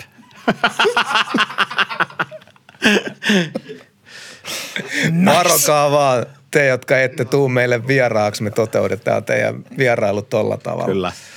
Mutta joo, tämmöinen tämmönen trikkikuvaus me jouduttiin tekemään silloin ja en mä muista siitä. Kyllä, kyllä siitä heitettiin, siihen, mun mielestä se oli jo juonnoissa jotenkin silleen, että varmaan, että kun lähimmät frendit tajusivat, että on ihan läppää. Mm. Mutta sitten mä muistan, ei siitä ole montaakaan vuotta, kun joku tuli jossain heittää propsit jurrissa ja sanoi, että ei vittu, äijä, äijä tavannut vittu Eminemi. Sitten on vaan silleen, että okei, en mä halua puhkasta ton kuplaan nyt. Että. Joo. Oli muuten hyvä äijä. Oli, hyvä. Oli, mutta hauskaa päästä tapaa kaikenlaisia tyyppejä. Kyllähän tämä kävi niihin aikoihin, tiedätkö, Risaa ja hmm? Geniusta ja en mä muista enää edes ketään, mutta kyllähän tämä kävi kaiken, kaiken näköistä kukkoa pitäjällä. Tähän on pakko tarttua. Tuossa tuli jo paljon aika, aika kultaa, mutta ikimuistaisin Wordi, Wordin tekomuisto. Vaikea. Muistosin. Boom. Varmaan jotkut Tavastian bileet ihan vaan sen takia, että miten himmeä energia siellä oli ja just säkin ehkä referoit jotain kyseisistä juhlista ja edes mennyt Monsu Restin peace mun mielestä. Se sai jonkun meltdown ja vetiköhän se siitä kamerasta katkesi linssikin ja sitten sitä tiedätkö, liimattiin purkalla takaisin, että saatiin tehty koko hmm. juttu kasaan. Mutta ne oli varmaan, mä luulen, että ne oli jotkut funkiesti kymmenvuotista, ehkä Viisi viisivuotis. Niin, joo. Eilen katsoin viisivuotissynttärit kyllä. Mutta sitten oli mahtavia kohtaamisia, jotain semmoisia niinku, just Risa oli mun mielestä. Mä olin, muistan, kun menin tekemään sitä, se oli niin kauhean jotenkin hoidettu silleen tuolla hotellin tuolla tuolla huoneessa, jokaisella tämmöinen slotti ja sitten sinne mä näin, kun mediaedustajia jonottaa, niin sitten mä että oh lord, että tämä on tämmöistä pakkopullaa, mitä nuo artistit tekee, mutta sitten se meidän haastatteluslotti olikin semmoinen, että sitten me istuttiin Risan kanssa tämmöisellä melkein identtisellä sohvalla Hesperia hotellin käytävässä ja otettiin paskaa ja sitten mä kysyin häneltä elokuvasta Ghost Dog, että mikä oli hänen kulma lähestyä tuommoista mm. niin leffaskoree. Ja sitten se hienosti referoi, että siinä oli Pekka ja Susi musikaali, joka on ollut mun lempimusikaali lapsena, että kuinka tietyillä karaktereilla pitää olla oma instrumentti, että kun se tulee kuvaan, niin sitten se huilu lähtee. Ja, että se oli lähestynyt silloin, kun Jim Jarmus on kyseisen leffan kirjoittanut Forrest Whitakerille, niin Risa on ollut jo siinä vaiheessa messissä ja ne on niin kuin ajatellut sen koko kokonaisuuden, että miten se vörkkii screenillä ja Wow. se tavallaan sitten kun sen kuuli, niin sitten mä tajusin sen leffankin ihan toiselta kulmalta. Okei, että hmm. on ollut hieno prosessi. Että noi on ehkä semmosia, niin kuin, mitkä on jäänyt päällimmäisenä mieleen. Kyllä mä voisin kanssa Abbottin kanssa istua, istua jauhamassa. Aika hienoa, että oot päässyt juttelemaan. Ja se niin kylmä, että mä, siitäkin on semmoista kaksipiippusta tietoa, että se olisi jotenkin tylyäijä tai mm. jotenkin. Ehkä se on tullut sieltä, että se on niinku ollut bisneksestään todella mm. tietänyt tai Jep. niinku ymmärtänyt laittaa nimeä semmoisiin paikkoihin, mihin ehkä muut mm. klaanijäbät on laittanut ja sitten on tullut Jep. skismaa, että Jep. tota, Suuri mies. uittaa kreditit oikeaan paikkaan, että siitä sitten monesti tulee narinaa. Jep. Mutta tota, äh, niin, nythän pyörii, pyörii tota, tuo Mistä sä tuut dokumenttisarja Yleltä ja, ja, ja missä siis esitellään Suomi hiphopista eri kaupunkien paitsi Porvoon Niin. tekijöitä ja sä sait pyöriä silloin aika paljon aiemmin dokumentoimassa eri tekijöitä. Niin, Oletko sä kattonut kyseistä Kyllä mä katsoin, joo. Tai Yes. verrattuna, tai nyt peilaten siihen, että sä oot kattellut tätä tuoretta tuotantoa ja oot, oot sitten itse tehnyt aikanaan haastatteluja sen aikaisesta skenestä, niin millaisena sä muistat sen kuluneen skene-termin tässä, niin miten sä muistat ton aikakauden skeneä, minkälaisin mielin? No toi oli, niin, ehkä siinä sivuttiin. Mun mielestä Elastinen kertoi just tavallaan hyvin sen heidän kulmaa, että kuinka ylpeitä ne oli ekasta vinyylistään ja mm-hmm. sitten ne on tullut Tavastialle ja koittanut myydä sitä sampolia niille ja DJ Anonymouselle ja Didierille ja sitten vähän silleen, että ei kiinnosta ja että ehkä siinä just kiteytyi se semmoinen tavallaan semmoinen koulukunta, rajapyykki, että sitten ne huomasivat, että okei, että me ei saada tuolta lämpöä, tehdään oma juttu ja sitten rupesi tapahtua Helsinki-klubeilla ympäriinsä niiden omia klubi-iltoja tai Cafe Mm. Et DJ K2 mun mielestä, se kävi soittele paljon Sampon ja Didin kanssa, mutta et sit sekin löysi sen oman ladun tavallaan. Sitten, että okei, että hän ottaa pesäeroa tosta, että se dikkaa tästä nyki klubiräppimeiningistä. Kimmo rupesi, se varmaan elätti, pani opiskelut jäähylle, elätti se viisi vuotta vaan DJ-keikoilla ja yökerhoissa pyörimällä, että, että niin, skenessä oli monta – monta skeneä. Joo, Joo sitten tuostahan sitten tuli tämä infamous direktöörit puunhalaajat. Jep, kyllä. Joka on... Siinä se niinku konkretisoitu sitten lopullisesti ja, ja, ja meillähän oli myös Skene-niminen lehti pari numeroa silloin. Sitten tavallaan tuli ajettua sekin Skene-sana loppuun. Mm. Et tehtiin pari numeroa silloin löyhästi käteisveljen kanssa. Mielenkiintoisia kokemuksia oli pääsi silloin nykiin käymään. Ketkä ja... oli käteisveljeksi? Äh, siinä oli muutama frendi, jotka pyöritti Karelia Recordsia, jotka silloin julkaisi mun mielestä muun muassa Notkeen Rotan ensimmäisen levy. Joo. Ja, ja sitten piti keksiä vain joku tota, tuotantonimi tälle lehdelle, että millä me ruvetaan haali mainostajia ja yhteistyökumppaneita. Ja sitten New Jack Cityssä on Cash Money Brothers, niin sitten se kääntyi hyvin käteisveljiksi. Ja, oh. ja, ja sitten se sopi sen hetkisen maailman kuvaa hyvin, niin sitten tota, sillä nimellä tehtiin ja mäkin kävin kaksi viikkoa nykis pyörii. Mutta siellä oli niin jännä se mediageimi, että, että, että piti saada jotain Lil Kim-haastattelua ja sitten ne peruuntui siitä niin kuin lennosta, että sitten sieltä tulee, että pitäisi ollakin joku tiedätkö 120 tonnin meikkaa ja hiustaiteilija ja sitten mä vaan silleen, että okei, että mä otan reppuseläs järkkärikameran kanssa tulos vaan tiedätkö, tekee lehteen juttuun ja – ottaa kuvia. Sitten mä tajus se, miten se iso maailma toimii, että ei se, Oho. siellä ne tähdet on erilaisia. Mutta sitten mä pääsin tapaa silloin, onko Jonathan Schechner, joka alkuperäisiä Source-lehden perustajia, pyöritti silloin Game Recordsia. No niin. Joka muun muassa julkaisi Eminemin ja Roissinkin ekan yes, That Meets Evil sinkun. Niin sitten mä niiden kanssa vietin aikaa siellä, tapasin jotain Agalahia näitä Joo. heidän talon tuottajia ja kuvasin – niitä, he oli tunnettuja Game Girlsseista, mitä oli aina vinyyleiden kannessa. Niin sitten mä sain kuvata Game Girlsia se alakerra siinä Lower, Lower East Side Manhattanilla vintage-autokaupassa Rolls Roycein konepellillä. Kyllä se päätyi jotain kuvia, mutta mä nauroin vaan, että ne oli kaksi, kolme rullaa täysin tärähtäneitä amatöörikuvia. Mutta hauska, hauska työkeikka, mutta, et, mutta kyllä me yritettiin tehdä jotain. Yritettiin tuoda Roissia silloin keikalle ja mä tein siitä sitten jonkun puhelinhaastattelunkin sitten johonkin lehteen. Ja, mutta et siinä kaikessa tuossa kohtas vaan se, että se oli Jenkeissä jo niin isolla se meininki silloin, että sit se Roissin tavastialle tuominenkin kaatui siihen, että se olisi vaatinut luodin kestävä jonkun suburbani ja tiedätkö aseistetut henkivartijat. Ja sitten sä yrität sanoa sille puhelimessa, että et sä tarvii Suomessa mitään tuommoista. Sillä, et ei, ei, et, ei, me ei, Täällä on ihan eri meininki. Ei, ei meillä ammuta ketään. Jep. Me, meillä on paljon aseita väkilukuun. ne, on, on tuolla landella, jengi metsästä, ei ole käsiaseita. Jep, Chill. joo. Mihin Skenelehti tyssäs sitten? Jos pari, pari numeroa. Ehkä just vähän siihen omaan mahdottomuuteen ja semmoiseen – mehän tehtiin ensimmäistä Suomen virallista hip-hop, hip-hop-listaa, johon – joka julkaistiin sitten silloisella radiomafialla ja kaikkea, että kerättiin tietoja musiikista, miten sitä kulutetaan ja en mä, se oli vähän ehkä se käteisvelet hajos liitoksistaan siinä ja ei se, tulikohan meillä kaksi kolme numeroa sitä ja, ja sitten se oli vähän niin kuin taputeltu, että ei se sille se ei vaan ihmisillä tiedäksä, nuores, nuoressa miehessä niin monta jengi vedetään joka suuntaan ja sitten jos kaikki ei ole samalla sivulla, niin sitten ne tuppaa kaatuu ne hommat, niin omaan mahdottomuuteensa kaatu. All right. Miten muun TV noin yleisesti, kun olit, olit kuitenkin muun TVn alla tekemässä silloin Wordia, niin mitä luulet, voisiko vastaavanlainen toiminta lentää enää tässä ajassa? Ehkä jotain, mikä oli hyvää versus nykytapa tehdä ja mitä ei todellakaan kaipaa. Niin, siis sehän oli loppujen lopuksi aika semmoista, mitä tänä päivän jengi tekee. Mm. Jolla nykyään sä voit tehdä se selfie, että kun sä et tarvii enää sitä kameramiestä True, edes. true. Sä voit tehdä sitä sun vlogiis ja sehän oli hyvin pitkälti semmoista niinku raaka matskua. Mm. Ei sille tehty kauheasti mitään. Niin tota, miksei? Ja mun mielestä se oli hieno ehkä siinä dokkarissakin nähdä, että, että mihin toi homma on kasvanut ja sit se on niin eri kuin mitä se oli silloin. Ja niin hip-hop elää vaihtaa muotoonsa.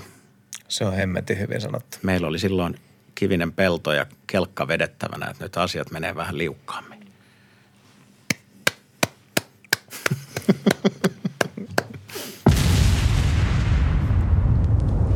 Tämä on hyvä. Näin, näin mäkin sen näen ja, ja musta se on ihan hyvä niin.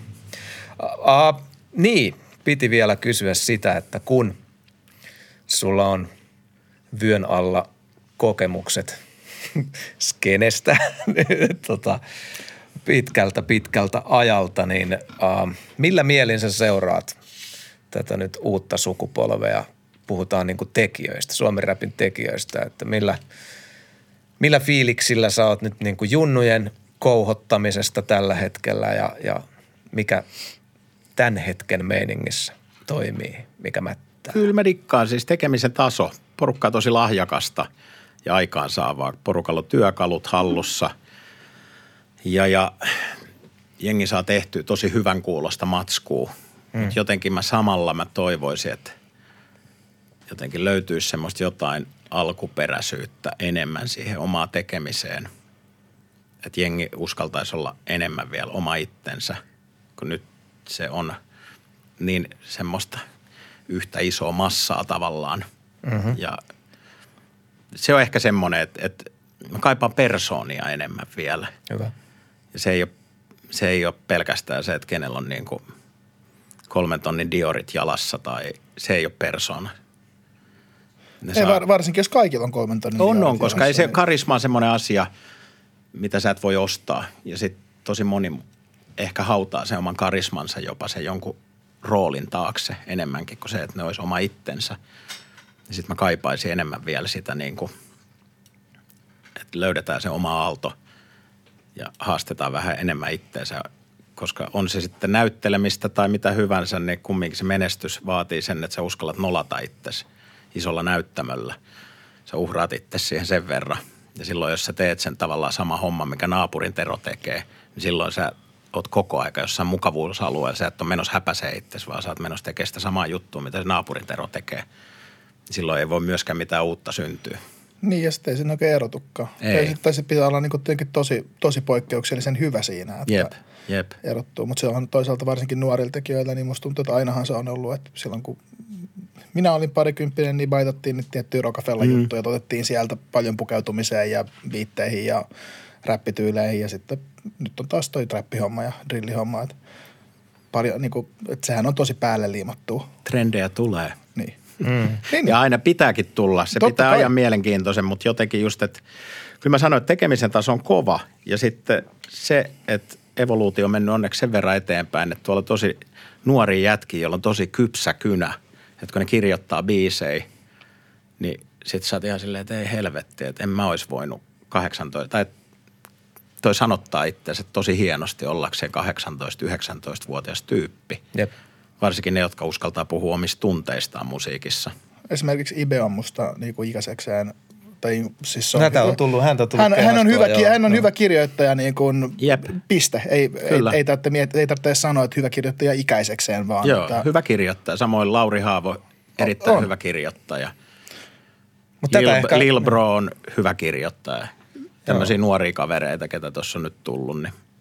Mutta tätä ruokkinee se, että niin kuin puhuttiin, että hip-hop elää ja, elää ja muuttuu, niin siinä jossain vaiheessa, kun aika yber macho kulttuuri ollut kyseessä, niin sitten kun ne pehmeämmät arvot alkoi vuotamaan sinne, niin musta on, mä oon sanonut sen ennenkin, mutta musta on aika tosi hieno juttu, että tällä hetkellä teini-ikäinen uransa aloitteleva räppäri pystyy puhumaan tunteistaan, koska hänen idolinsakin on uskaltanut tehdä sen versus sitten niin kuin luotiliivi gang ei paljon puhunut, ei paljon puhunut mistään muusta kuin törky, törkyhommista, että niin kuin totta kai se sitten vuotaa positiivisella tavalla tonnekin, että nyt ne runopojat voi sitten loistaa. Että ja se, tuntuu, autenttis- tervetullutta. se tuntuu autenttisemmalta silloin, että sit kun, kun Suomessa larpataan gettoa, niin se on tosi harvoin mitenkään uskottavaa, mutta sitten kun,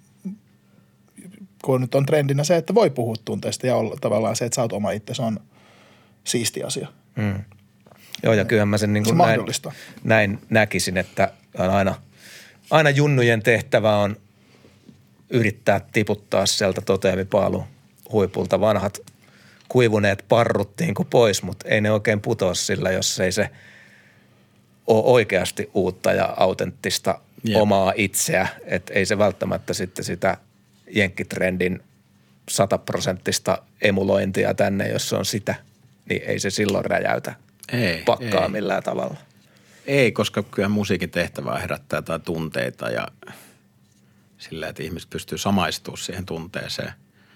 Ja sitten jos se on sitä, että sä niinku tavallaan räppäät jonkun Roadmanin perspektiivistä jotain samoja fraaseja, mitä joku sata muuta jossain ulko... Ei se ole se, mä en näe, että me jaetaan samanlaista Hmm. yhteiskuntaa, samanlaisia ongelmia täällä vielä kuin mitä jossain muualla maailmassa, niin sitten se tuntuu vähän irtonaiselta ja mutta en mä niinku, sitäkin ho- hommaa jengi tekee hyvin. Osa tekee tosi hyvin ja osalle se sopii. Et en mä, mun mielestä tekemisen taso on hyvä ja se on tosi hyvä, että jengi tekee niin pitkään kuin porukalla on tekemistä, niin kaikki on hyvin. Pahin on se, että jengillä ole duunaamista. Ei ole nuorisotiloja, ei ole paikkoja, missä tehdä asioita edes. Niin sitten alkaa ne ongelmat oikeasti. Et niin pitkään kuin kaikki rekkaa ja tekee bängereet, niin me ollaan kumminkin ihan safe. Se on just näin. Ja siis siitä mä oon ollut tässä todella häikäistynyt, että kuinka valmista kamaa itse opiskellen nykyjunnut pystyy tosiaan Kyllä. tuottaa, että niinku leveli on mieletön, että se on Kyllä. hieno juttu. Cameron sanoi aikanaan, pyöritteli tällaista maagista kolmikkoa kuin sports, drugs and entertainment, niin äijän kohdalla se voisi olla rhymes, media and fashion. Tämmöinen pyhä kolminaisuus, niin vaatetuksesta me ei olla puhuttu vielä yes. Tänään sun kanssa laisinkaan ja nyt siirrytään sille puolelle. Kerro tällaisesta storista kuin foghorn. Mitä tämän termin taakse piiloutuu? Se on lähinnä kans kaveri Posse, joka on skeitannut.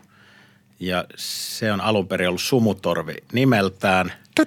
Koska me oltiin niin kova äänisiä nuoria skedejätkiä, me huudettiin aina ja mentiin. Ja sitten vanhemmat äijät oli silleen, että ei, et, vittu taas noin sumutorvet tulee mestoon. Pilat tunnelman tämän vitun meuhkaamisen ja huutamisella. Ja sitten joskus tuossa, mitäköhän se ollut, 93, 94 varmaan – jotenkin ruvettiin kasaamaan semmoista porukkaa, kun ei ollut oikein mitään skede-tiimiä tai mitään, niin sitten kasattiin semmoinen porukka, ketä sitten kuvattiin. Tehtiin leffa, joku teepaita, järkättiin ensi ilta, myytiin videokasetteja, myytiin teepaitoja ja tehtiin semmoinen koeponnistus ja käytiin jossain Saksan MM-kisoissa kanssa ja sitten osa kundeista tuli johonkin top 10 vielä niissä kisoissa ja sitten jenkit, jenkitkin oli silleen, että mikä toi paita on, kun se oli siis Hilfigerin colorblocki logo vaan, mikä oli Foghorn Helsinki ja sitten siihen aikaan Hilfigeri oli kanssa aika freshi juttu Jenkeissä ja mm. räppärit oli ruvennut käyttää. Ja sitten se totta kai se pisti Jenkkien silmään, että mitä jätkii noi on. Ja yksi on, me jouduttiin vielä huija porukan niin kuin kansalaisuudet, kun yhdestä maasta pääsi vaan kaksi osaottajaa, niin sitten osa oli Latviasta, osa Liettuasta, osa Valko-Venäjältä ja meillä oli kunnon tämmöinen slaavimafia liikenteessä Saksassa. Ja Kukaan ei tarkastanut sitä. ei kukaan tarkastanut mitenkään. Kaikki pääsi mukaan kisoihin, ketkä Jovi oli ja, skeitti skene, kato. ja, ja, ja sitten se oli hauska. Mä tutustuin silloin, me tuotiin sieltä Suomeen semmoinen Moses Itkonen, semmoinen kanadalainen pro jolla on vanhemmat Suomesta. Mm-hmm. Ja heitettiin sille niitä teepaitoja kanssa ja se vei niitä himaa ja jotenkin niitä. Sitten siellä kisoissakin jotkut pummas meiltä ja me annettiin niitä. Niin sit se oli hauska, niitä näki tiedätkö, Jenkkilehdissä sitten myöhemmin joitakin pro-jätkien päällä. Ja sitten se vähän niin kuin hiipui. Sitten tuli Control Skateboards, silloin sen työnantajani Union Fivein kautta.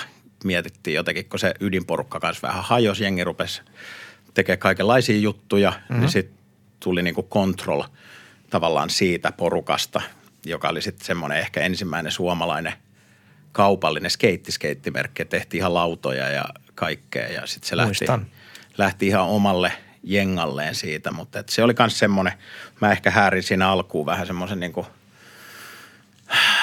team managerin ja jonkin sortin visualistin roolissa, että mulla oli vahva näkemys siitä, että miltä homma pitää näyttää ja, ja, ja sitten koitin auttaa frendejä, jotka oli sitten enemmän naula päässä ja halusi satuttaa itseänsä, pistää kroppaa likoon. Mua ei niin paljon kiinnostanut se. mä, en no. tiedä, mä en tiennyt, että Control oli suomalainen merkki. Joo. Sen mä sentään tiesin. Sitten vaan näki paljon. Niin kuin, on, no, siitä tuli tosi iso. Sittenhän se lähti, siitä tuli pelkästään vaatemerkki lopu. Edelleen, aina ne teki vähän lautoa, mutta kyllä se lähti, sitten se muuttui niin kuin 2000-luvun puolesvälissä. Se oli sitten niin kuin ihan full on vaatemerkki ja niitä myytiin ympärissä Stockmanneilla ja ulkomaita kyllä. asti Amerikkaan myöten. Että tota, et Kova. Niissä, niissä oli mukaan, mutta se oli niin kuin Foghorn on lähinnä kaveriporukka – ja tuossa ehkä viisi vuotta takaperin me haluttiin verestellä näitä niin kuin vanhoja roadtrippejä Eurooppaan ja me lähdettiin viiden kaverin kanssa Baskimaalle surffaamaan ja skeittaamaan viikoksi. Me asuttiin teltoissa,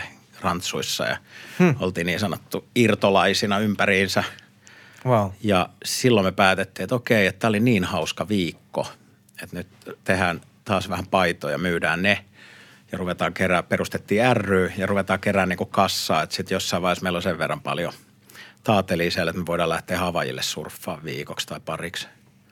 Vielä ei ole niin paljon. Me ollaan oltu vähän sille taas kiireisiä kaikesta muusta, mutta tota, ryn tilillä on rahaa ja sitä on tarkoitus tehdä lisää ja nyt on taas tullut jotain ideoita, että ehkä jotain tulee Nice. lisää. No niin. Todella kova. Hei, näin pitää, näin pitää elää kohti Havajia. Kyllä, luoda kulttuurisi matkalla ja Mahtavaa. pitää kumminkin se niinku perusjuttu kaikessa silleen, että kaikilla olisi vaan kivaa yhdessä ja, ja se hauskanpito. Se on ehkä ollut se niinku, mikä yhdistää, että jos miettii kaikkia polkuja, mitä elämässä tehnyt, kun on tehnyt kaikenlaista maa ja taivaan välillä, niin sitten ehkä semmoinen määrätietoinen joku urapolkuajattelu ei ole ollut mun kohdalla koskaan se polku, vaan aina sitä ajautunut asiasta toiseen. Ja siinä on ollut vaan se, että se on ollut mulle mielenkiintoinen – projekti tai mua on pyydetty mukaan johonkin ja sitten se on enemmänkin silleen punoutunut se polku ja verkosto, mikä on ympärillä. Jep, se hyvin kuuluu sun tarinoinnista meille tänään ja toi on, jengi kysyy, että mistä hyvä elämä koostuu, mutta niin kuin rohkeus vetää noin on aika hieno juttu, että se kuluttaa aika paljon vähemmän, jos vaan uskallat puuhastella sen parissa, missä on kivaa että harva sen loikan uskaltaa tehdä, mutta niin kuin näkyy äijä silmistä, että on paloa ja iloa näihin sydäntä lähellä oleviin asioihin, mutta et musta se on niin kuin tälleen, että sitä ei sitten käkeydy mäkättämään tonne johonkin olemaan vihanen maailmalle, jos teet kivoja juttuja. Kyllä, Mielenkiintoisia se on, juttuja. Se on totta. Pitää pysyä silleen, sille naivina ja lapsellisena jossain määrin. Eiks vaan? Muistaa, että mistä se ilo kumpuu ja kyllä ne päivätkin on, että sitten ollaan tuolla tiedätkö, kun Homerin vaaria huudetaan sille pilvelle taivaalla, mutta se on aika pieni hetki kumminkin loppujen lopuksi. Joo. Lasipalatsissa toimi Grey Market Supply, jonka yhtenä osakkaana olet ollut. Vuodet oli 08. Olisiko ollut 07 Jotain 2011? Semmoista. Joo, se oli vähän semmoinen kanssa, oli halu tehdä oma vaatemerkki mm-hmm. ja sitten mä sanoin vaan, että ei, että jotta me voidaan tehdä oma vaatemerkki, meidän pitää olla oma kiska, että me saadaan myytyä sitä, että sitten meillä on tavallaan platformi, missä me voidaan tarjota se ja sitten me väkerettiin ihan hyvä businessplani siitä ja nähtiin tavallaan, mihin se markkina on menossa ja kaikki tänne lenkkarin keräily ja streetwear muuttu aika paljon, että siellä rupesi tulee Jenkeissä – ihan hulluna pikkumerkkejä. Mm. Ja, ja sitten businessplani oli sen verran väkevä, me saatiin hyvä rahoitus siihen järjestettyä ja sitten me oltiinkin tilanteessa, että mä jonain sunnuntai kävelyllä, mä näin vaan just tyhjä liiketila lasipalatsilla ja mä olin, toi on se niinku lokaatio, että tohon, tohon se tehdään ja Sitten me oltiin kolme kuukautta myöhemmin. Meillä oli vuokrasoppari siihen ja oltiin lentokoneessa matkalla Los Angelesiin ja sieltä Las Vegasiin messuille tapaamaan tyyppejä. Ja toki siihen auttoi, että oli aikaisemmissa duuneissa DC Shoesilla sitä kautta tavannut tyyppejä, kenen nimi painaa vaakakupissa sitten, että sä meet Losissa johonkin ja sanot, että sä oot tän ja tämän tyypin tuttu ja näin, niin sitten okei, okay, että sä oot sitten ihan – No. Se, että kenet sä tunnet, niin auttaa monessa asiassa tosi paljon ja mä huomasin sillä matkalla, että sitten päästiin messujen ulkopuolelle, tulikin puhelu, että hei, voitteko tulla tänne Bellagio Suiteen, että täällä on tämä ja tämä ja näette tämän malliston täällä. Että semmoisia merkkejä, mitkä ei ollut siellä ns. yleisellä messulla, niin sitten sä oot yhtäkkiä jossain suites, missä on Dr. Romanelle ja sun muita, tiedätkö, designereita viettää iltaa juomassa koktaileja, siinä sivussa sulle näytetään jotain artesaanilenkkareita, niin kyllä ne oli sille härmän pojalle se, että okei, että nyt me ruvetaan pääsemään vasta niin jyvälle tässä jutussa. Että, Oho. Et, et. Mistä muuten innostus tuohon niin streetweariin lähti? Se on ollut varmaan aina aika lailla. Faija oli semmoinen swaggeräijä. Se on ollut niin kuin vaatetusalalla ja niin kuin sport fashion alalla ja asunut ulkomailla sitten kun vanhemmat eros, niin Faija muutti kaukoita ja se asui Hongkongissa mun koko mm-hmm. lapsuuden. Mä aina kävin siellä välillä viettää jonkun kuukauden. Ja siellä oli silleen, kun se oli siihen aikaan, Hongkongi oli aika mieletön, että siellä oli jo silloin tehtiin paljon juttuja, niin sitten siellä oli semmoista amerikanaa baseball-rotseja ja lenkkareita ja sitten siellä vaan havahtui siihen, että okei, että koriskengät voi olla noin dopeja. Sait sieltä kaikkea semmoista, mitä ei niinku Suomesta saanut niin sitten jotenkin se on kulkenut siinä ja sitten Fajakin oli tuonut mulle kenkiä jostain työmatkoiltaan silloin, että tuossa on sulle addut ja sitten mä että okei, että mitkä nämä on, ei tämmöisiä ole kenelläkään kaverilla. Ja sitten kun sä meet pihalle, tiedätkö että sulla on Velcrolla jotkut Adidaksen spesiaalit, jotka on tuleva, jotain tulevaa, tiedätkö mallistoa, niin sitten sä että vittu, sulla on väärennetyt, ei tommosia Adidaksia olemassa. Hyvä, että et saanut turpaas lapsena sen takia, että sulla oli liian dopit kengät. niin sitten ehkä se on vaan semmoinen, että se tavallaan se oma tyyli on löytynyt sitä kautta ja sitten just semmoinen tavallaan, että, että materiaaleilla on väliä – Joo. Tiedätkö että miltä, että onko joku hyvää kangasta vai huonoa kangasta ja semmoinen. Kyllä mä näen, että siinä paljon tulee Fajan puolelta. Ymmärrän. Tosi kiinnostavaa. No nyt voidaan palata siihen Grey Markettiin. Sori, mä, no, joo, mä, ei, mä, mä, lähdin, mä lähdin ihan sivuraiteelle tässä. Ei, mutta onhan tuossa niinku... Ja Grey Marketissakin se oli se, että sit sä olit kattonut, silloin rupesi olemaan blogeil, niin kuin blogit oli vahva ja sitten varsinkin se Jenkki Streetwear tapahtui blogeissa ja se oli semmoista kuvailluusio haippia tavallaan, mitä sulle syötetään sitä kautta. Ja sitten kun sä meet Lossi Fairfaxille ja sä käyt niissä kaupoissa ja sitten sä ootkin, että ei vittu, tää onkin ihan muovista tehty. Ja okei, okay, että ei tämä marmori ollutkaan niin dope marmori, miltä se näyttää. Tiedätkö, kun käyt jossain Cruxan Castlein kaupassa ja sitten sä oot silleen, että hyvä, että ei jää se kultainen kahva käteen ovesta. Niin sä oot vähän silleen, että, että tämä kaikki vaan niin, niin, niin. it's full of shit loppujen lopuksi. Ja sitten kun me tultiin himaan, niin sitten vaan oli semmoiset standardit, että, että nyt me tehdään, niin me tehdään kunnolla ja sitten tiedätkö sisustus on mittatilaus, puuseppä tekee ja on kunnolla. Tai silleen, että tajus, että mihinkä se rima pitää asettaa ja sitten se menikin siihen, että kaupalle tulee yhteydenottoja ulkomaita myöten, että okei, teillä on makea juttu ja teillä on kuulemma hyvä meininki siellä, että haluaisitteko toimia meidän jälleenmyyjänä ja että me myytiin sitten, jos ajattelee tämmöisiä nykypäivän merkkejä, mitkä on nyt vielä vahvoja ja elää – vahvaa kautta fucking awesomeit ja tämmöisiä mm. Lafkoja, jotka on kasvanut myös isommiksi, niin ne oli semmoisia merkkejä, mitä me tuotiin silloin sieltä myös, että ne oli alussa Aivan. niihin aikoihin. Ja... Mä kannoin teille tosi paljon rahaa siihen lafkaan. Ja sitten kun sulla oli eri kampet, se oli vähän meidän kirouskin alku, että me haluttiin tuoda tosi erikoista. Ja sitten piti löytää se balanssi siihen, että – sul pitää olla kumminkin 70 prosenttia kaupasta sitä Stussu ja Karharttia, että sä saat ne laskut maksettua ja sitten se loppu 30 pinnaa voi olla sitä niin kuin hifistelyä ja koska sitten se, että sä myyt Suomessa jollekin 200 jonkun kangaskengän, niin se on aika työlästä aina kertoa se brändin tarina ja siinä sä joudut oikeasti tekemään tosi iso myyntityö, niin jos sä et ole aina itse kaupalla töissä, niin sitten, että osaako se toinen kertoa.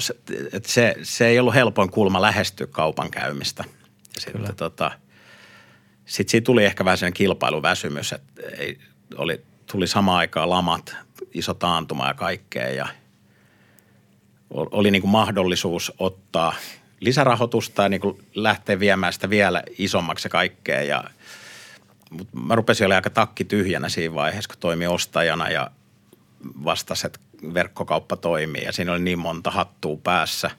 Ja sitten samaan aikaan tarjoutui mahdollisuus, että Konverselle hakea töihin maajohtajaksi. Ja mulla oli silloin likkaali varmaan kahden vanha, niin sitten mä olin silleen, että hei, että mä haluan ehkä tähän väliin kumminkin se ysistä viiteen. Mä myyn mun osakkuudet pois siitä ja lähdin tekemään konverseen sitten. Okei. Okay.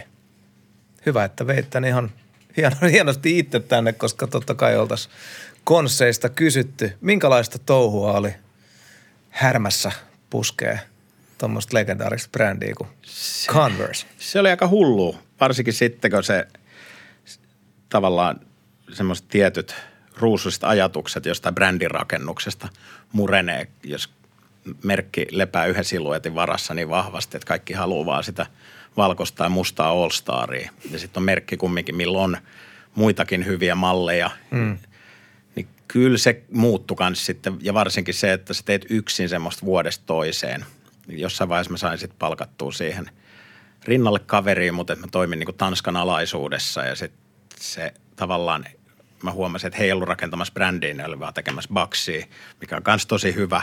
Mm. Mutta sitten at the end of the day se, että se on kiva tienata paljon ja kiva tehdä rahan takia asioita. Mutta kyllä mä sanoin, että viiden vuoden jälkeen oli silleen vaan, että, että mä haluan rupea tekemään jotain vähän sielukkaampaa. Että mulle tuli semmoinen olo, että mulla on ihan sama myyks mä tiedäksä Stanfordsina tuolla jotain kopiokonepaperia vai myyks mä konverseen. Se oli niin volyymibisnestä ja se Joo räjähti siinä kolmes vuodessa tosi isosti. Et silloin kun mä aloitin, niin siinä oli varmaan alle millin myynnit ja sitten parhaimmillaan sitä myytiin melkein kymmenellä miljoonalla vuodessa Suomessa. Niin, tota, Oho. niin kyllä siinä sai painaa hommia aika huolella. Mitä maajohtajan niin kuin vakanssi pähkinänkuoren sisältä? No siihen on kaikki jakelukanavien sopimiset, kaikki, tiedätkö, sit kun sitä myydään – S-ryhmän eri portaissa ja siinä on isoja jakeluportaita ja sitten sä hoidat tavallaan sen kaiken, mitä tulee markkinointiin ja siihen itse fyysiseen tavaran myymiseen niihin tavarataloihin ja se on se aika raadollinen homma. Joo. Et ei se ole vaan niin kuin, että istutaan nurkka toimistossa ja johdetaan jotain myyntiryhmää. Sitä se voi parhaimmillaan olla jossain talossa, mutta et kyllä tuossa oli niin kuin sitten kaikki langat piti olla itsellä. Niin, ja sulla oli iso vastuu, sä oot antanut lupauksen jonnekin ulkomaille, että sä tuotat niille X euron tietyssä ikkunassa monta kertaa vuodessa, niin sit se on, sit se on sitä semmoista jatkuvaa oravan pyörää ja euron tekemistä, niin, huh. niin tota, niin sit siitä haihtuu se semmoinen, että olisi kiva käydä kaiken maailman kaupaa vajaisissa, että se edustaa ja käydä launchaamassa uusia malleja, mutta sitten loppujen lopuksi se on kumminkin aika – sitä perusyrittämistä vaan ja sitä niin kuin, että varmistetaan se, että ensi viikollakin on myynnit hyvin ja, ja sitten kun sä oot joka paikassa, niin sit se tuo myös se semmoisen epäterveellisen hintakilpailun ja kaikki on, kaikki on koko aika sun niskan päällä soittamassa, miksi toi tekee tätä tuolla tuotteella ja toi tekee, sä oot vähän koko aika sammuttamassa tulipaloja jossain ja Huhhuh. lepyttelemässä jotain suuttunutta sisäostajaa tai Joo. Mä ymmärrän. Aikansa kutakin, mutta siis tosi hyvä ja sille mä sanoisin, että koulunkäyntinä alaan niin erinomainen perspektiivi. Säilyykö rakkausmerkki? Joo, kyllä mä tykkään. On Pystyy konsseen vetää Oletko konssi jäbä? Öö, aina välillä. En mä silloinkaan. Kyllä mä muistan, kun mentiin johonkin Lontooseen johonkin kokousmatkalle ja sitten mä olin jalat ihan paskana jostain All Starista ja sitten mä menin Foot Patrolin illalla ja tulin New Balancet jalas illalliselle. Niin sen jälkeen tuli seuraavalla viikolla memo koko firmalle, että kaikilla työmatkoilla ainoastaan saa olla Konssi tai Nike, koska Nike omistaa Converse. Yes, yes. Mutta mut kun mä olin sneakeri jäbä, ne ties kumminkin, että mä tykkään kaikista muistakin merkeistä ja sitten musta oli kiva välillä härnää sitä toimaria silleen, että sitten mennään jossain Tosta... hiking booteista tai jossain ihan muussa, tiedätkö, Teamsit jalassa kokoukseen. Ja... Mm. Mutta tuosta on nyt aika paskat jalassa kyllä. No kyllä pidemmän päälle rupeaa niin syömään sua. Pikku annoksissa ihan jees. Tämä ja droppaa konssit kuitenkin tuossa vykki hahmoterapia-biisillä muistaakseni joo, oli, oli tuota. Joo, joo. Ja sitten voi olla, että mä droppaan ne jossain, musta tuntuu, että mä oon myöhemmin demottanut jonkun toisenkin, missä ne vielä nousee. Mutta se on läppä sitten taas, mikäköhän se on, Idän lohikäärme kung fu-leffa, missä on show enough, sellainen badass, jos olette nähnyt Bruce Leroy. Mm. Jaaken Kiss my Kiss my- Converse. kyllä. Pistää jengi polville ja sanoo, että suutele mun konsseja. Mun mielestä se on niin yksi valkokankaan historia dopempi niin Se keijo oli skidinä läpi. kova. Se VHS kuluu aika puhki. Jep. puhki Oliko, kyllä. oliko tämä myös aikaa, kun Converse teki tavallaan, että ne All-Starit teki sen uuden tulemisen, että ne oli yhtäkkiä kaikkien jalassa. Joo, Sitten tuli, joo, sit joo, tuli joo. vähän se juttu. Kyllä, kyllä. Joo. Se oli sitä. Sitten tuli kaikki ne Marimekko-kollabot ja tommoset ja siinä oli paljon tapahtu sitten niinä vuosina siinä merkin ympärillä. Ja, mutta et hyviä kokemuksia sille ja niin sanotusti oppirahoja makseltu ja opittu kaupankäynnistä sitä kautta aika paljon. No niitä oppeja sä oot nyt päässyt ammentamaan sitten nykyhommissa. Palataan sillä tapaa musaa, että PME Recordsin merkkari toiminnasta vastaa tällä hetkellä Jep. ikään kuin päiväduuniksessa. Mistä tällainen, mistä connectioni PMElle ja, Miten päädyit töihin? Tota, ja se merkkarihan on oikein hyvän näköistä, että kyllä se Kiitos. oikein mies on oikeassa hommissa. Kiitos, kiitos. Tota, mä oon tuntenut Andre ja Kopan, en muista miten pitkään, varmaan sitä 2011-2012. Mm. Musta tuntuu, että nekin on varmaan käynyt just Grey Marketilla. Ja, Todennäköisesti. ja, ja sitten tuossa joitain kolme-neljä vuotta sitten jossain näin, olisiko ollut weekendin keikalla tai jossain näin Kopan. Ja sitten mä vaan sille sanoin, että meidän pitäisi nähdä, että juttuja voisi tehdä toisellakin tavalla. Ja sitten me nähtiin epäsäännöllisesti ja käytiin lounailla ja juteltiin asiasta. Ja sitten mä tein semmoisen hyvän tekeväisyys futispaitajutun JVGlle Hesakappiin ja se oli ihan hyvä sukseen. Saatiin siihen Athletes Food Partneriksi ja ne myi ne paidat loppuun tosi äkkiä. Ja se oli vähän sellainen koeponnistus, että, mm-hmm. että miten tämä toimisi yhtälönä ja, ja, ja. Sitten se olikin varmaan sitten, mä olin siihen aikaan yhdellä tuotantoyhtiöllä töissä ja sitten mä jäin siitä sivuun. Mä ajattelin, että mä pidän pari kuukautta breikkiä ja sitten samana päivänä, kun mä olin irtisanonut itteni, Kopa soitti mulle, että hei, että pystyisikö se irtisanoa itse sieltä, sieltä sun hommista, että nyt olisi aika kypsä, että tulisit meille. Sitten mä, no soitit ihan hyvää saumaa, että mä just tänään irtisanonut itteni, että tota, sitten sit meni varmaan puolitoista kuukautta. Tein jonkinnäköisen toimintasuunnitelman, mitä ruvettaisiin puuhaamaan ja, ja, ja sitten siitä, onko se ollut sitten jotain 2018 joulukuusta asti, mä ollut siellä. Selvä.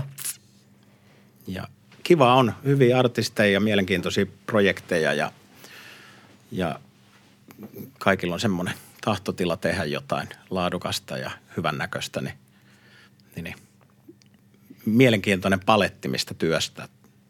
Mitä mieltä sä oot tällä hetkellä, miten Suomi-artistit ja Merkku, niin kuin millä tolalla suomalaisten artistien merchandising on Suomessa? Täällä on nimiä mainitsematta, täällä on onnistujia siinä määrin, että on, on niin kuin onnistuttu ainakin liikuttamaan kamaa ihan niin kuin todella kovia määriä. Voin mä mainita vaikka Nygordin, on tehnyt siis pepapaitoja on ollut niin, niin paljon tuolla ja, ja, ja jotkut on onnistunut, jotkut on ollut yhdellä heikkolaatuisella rätillä silloin tällä.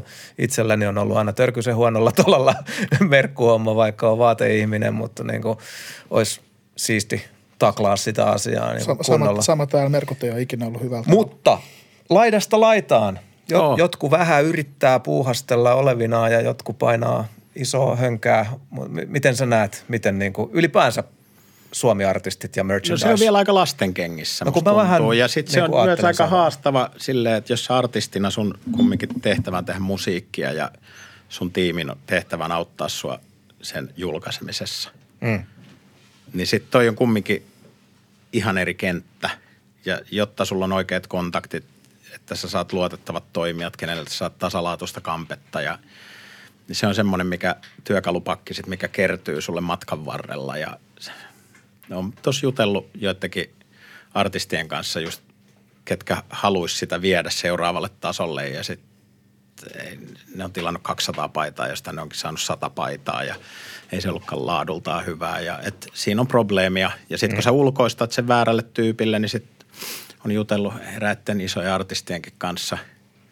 Että sitten siinä saattaa olla, että jos sä et ole ihan korvakadussa siitä, että mitä asiat maksaa ja kaikkea, niin sitten sit tavallaan sitä sun kiltteyttä, tietämättömyyttä voidaan myös käyttää hyväksi siinä raastikin. Niin, niin siinä on paljon parannettavaa ja onhan tuolla tekijöitä on ja kunnianhimoisiakin tekijöitä on.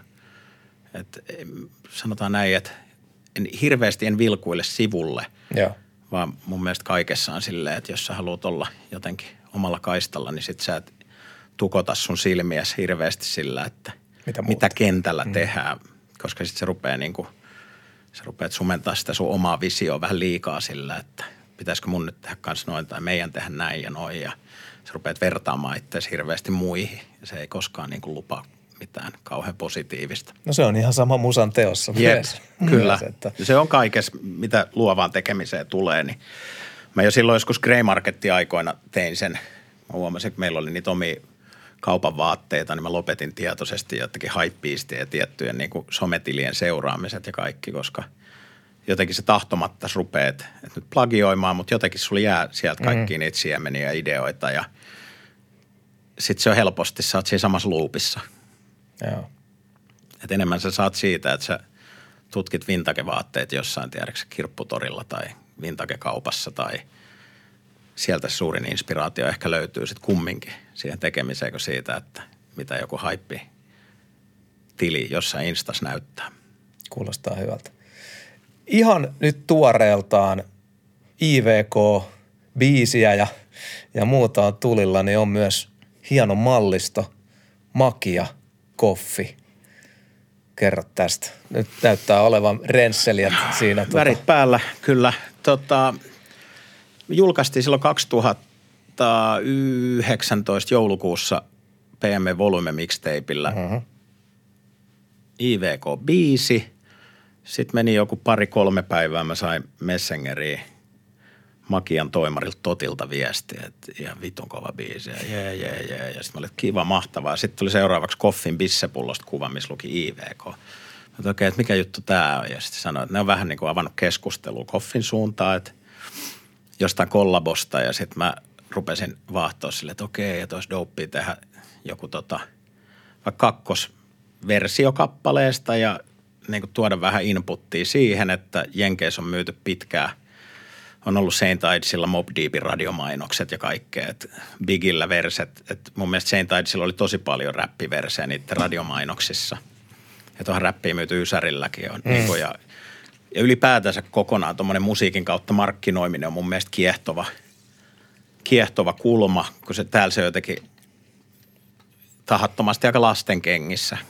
Sitten kun osti sen Tanning of America-kirjan, Steve Stoutin kirjoittaman, niin sitten siinä niin kuin, tavallaan minkälaisen uran hän on tehnyt Naassin managerista mainostoimiston johtajaksi, vaan sillä, että se on niin kuin nähnyt sen, kuinka Randy MC teki, mitä Randy MC teki Adidakselle ja miten niin kuin kulttuuri voi tukea myyntiä ja miten sitä voidaan elävöittää brändien kautta, tai brändejä voidaan elävöittää sen kulttuurin kautta.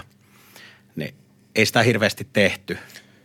Ei, ei Suomessa, mutta on toi Amerikassa just, että jos ajatellaan, että kuinka paljon vaikka Jay-Z vaikutti jossain vaiheessa jonkin kristallin myyntiin ja, Kyllä. Joo. Joo. ja toi, että et, et, se, että sä oot tarpeen, että sä oot oikea, oikea artisti ja sä vaikka haippaat jotain tiettyä brändiä, niin kun droppaat biiseillä sen, niin kyllä sä Jep. sun kuuntelijat todennäköisesti, jotka ident- identifioituu suhun ja katsoo sua ylöspäin, niin sitten ne ajattelee, että okei, toi juo tota tai ajaa tota autoa tai käyttää noita lenkkareita, nyt minäkin haluan. Joo.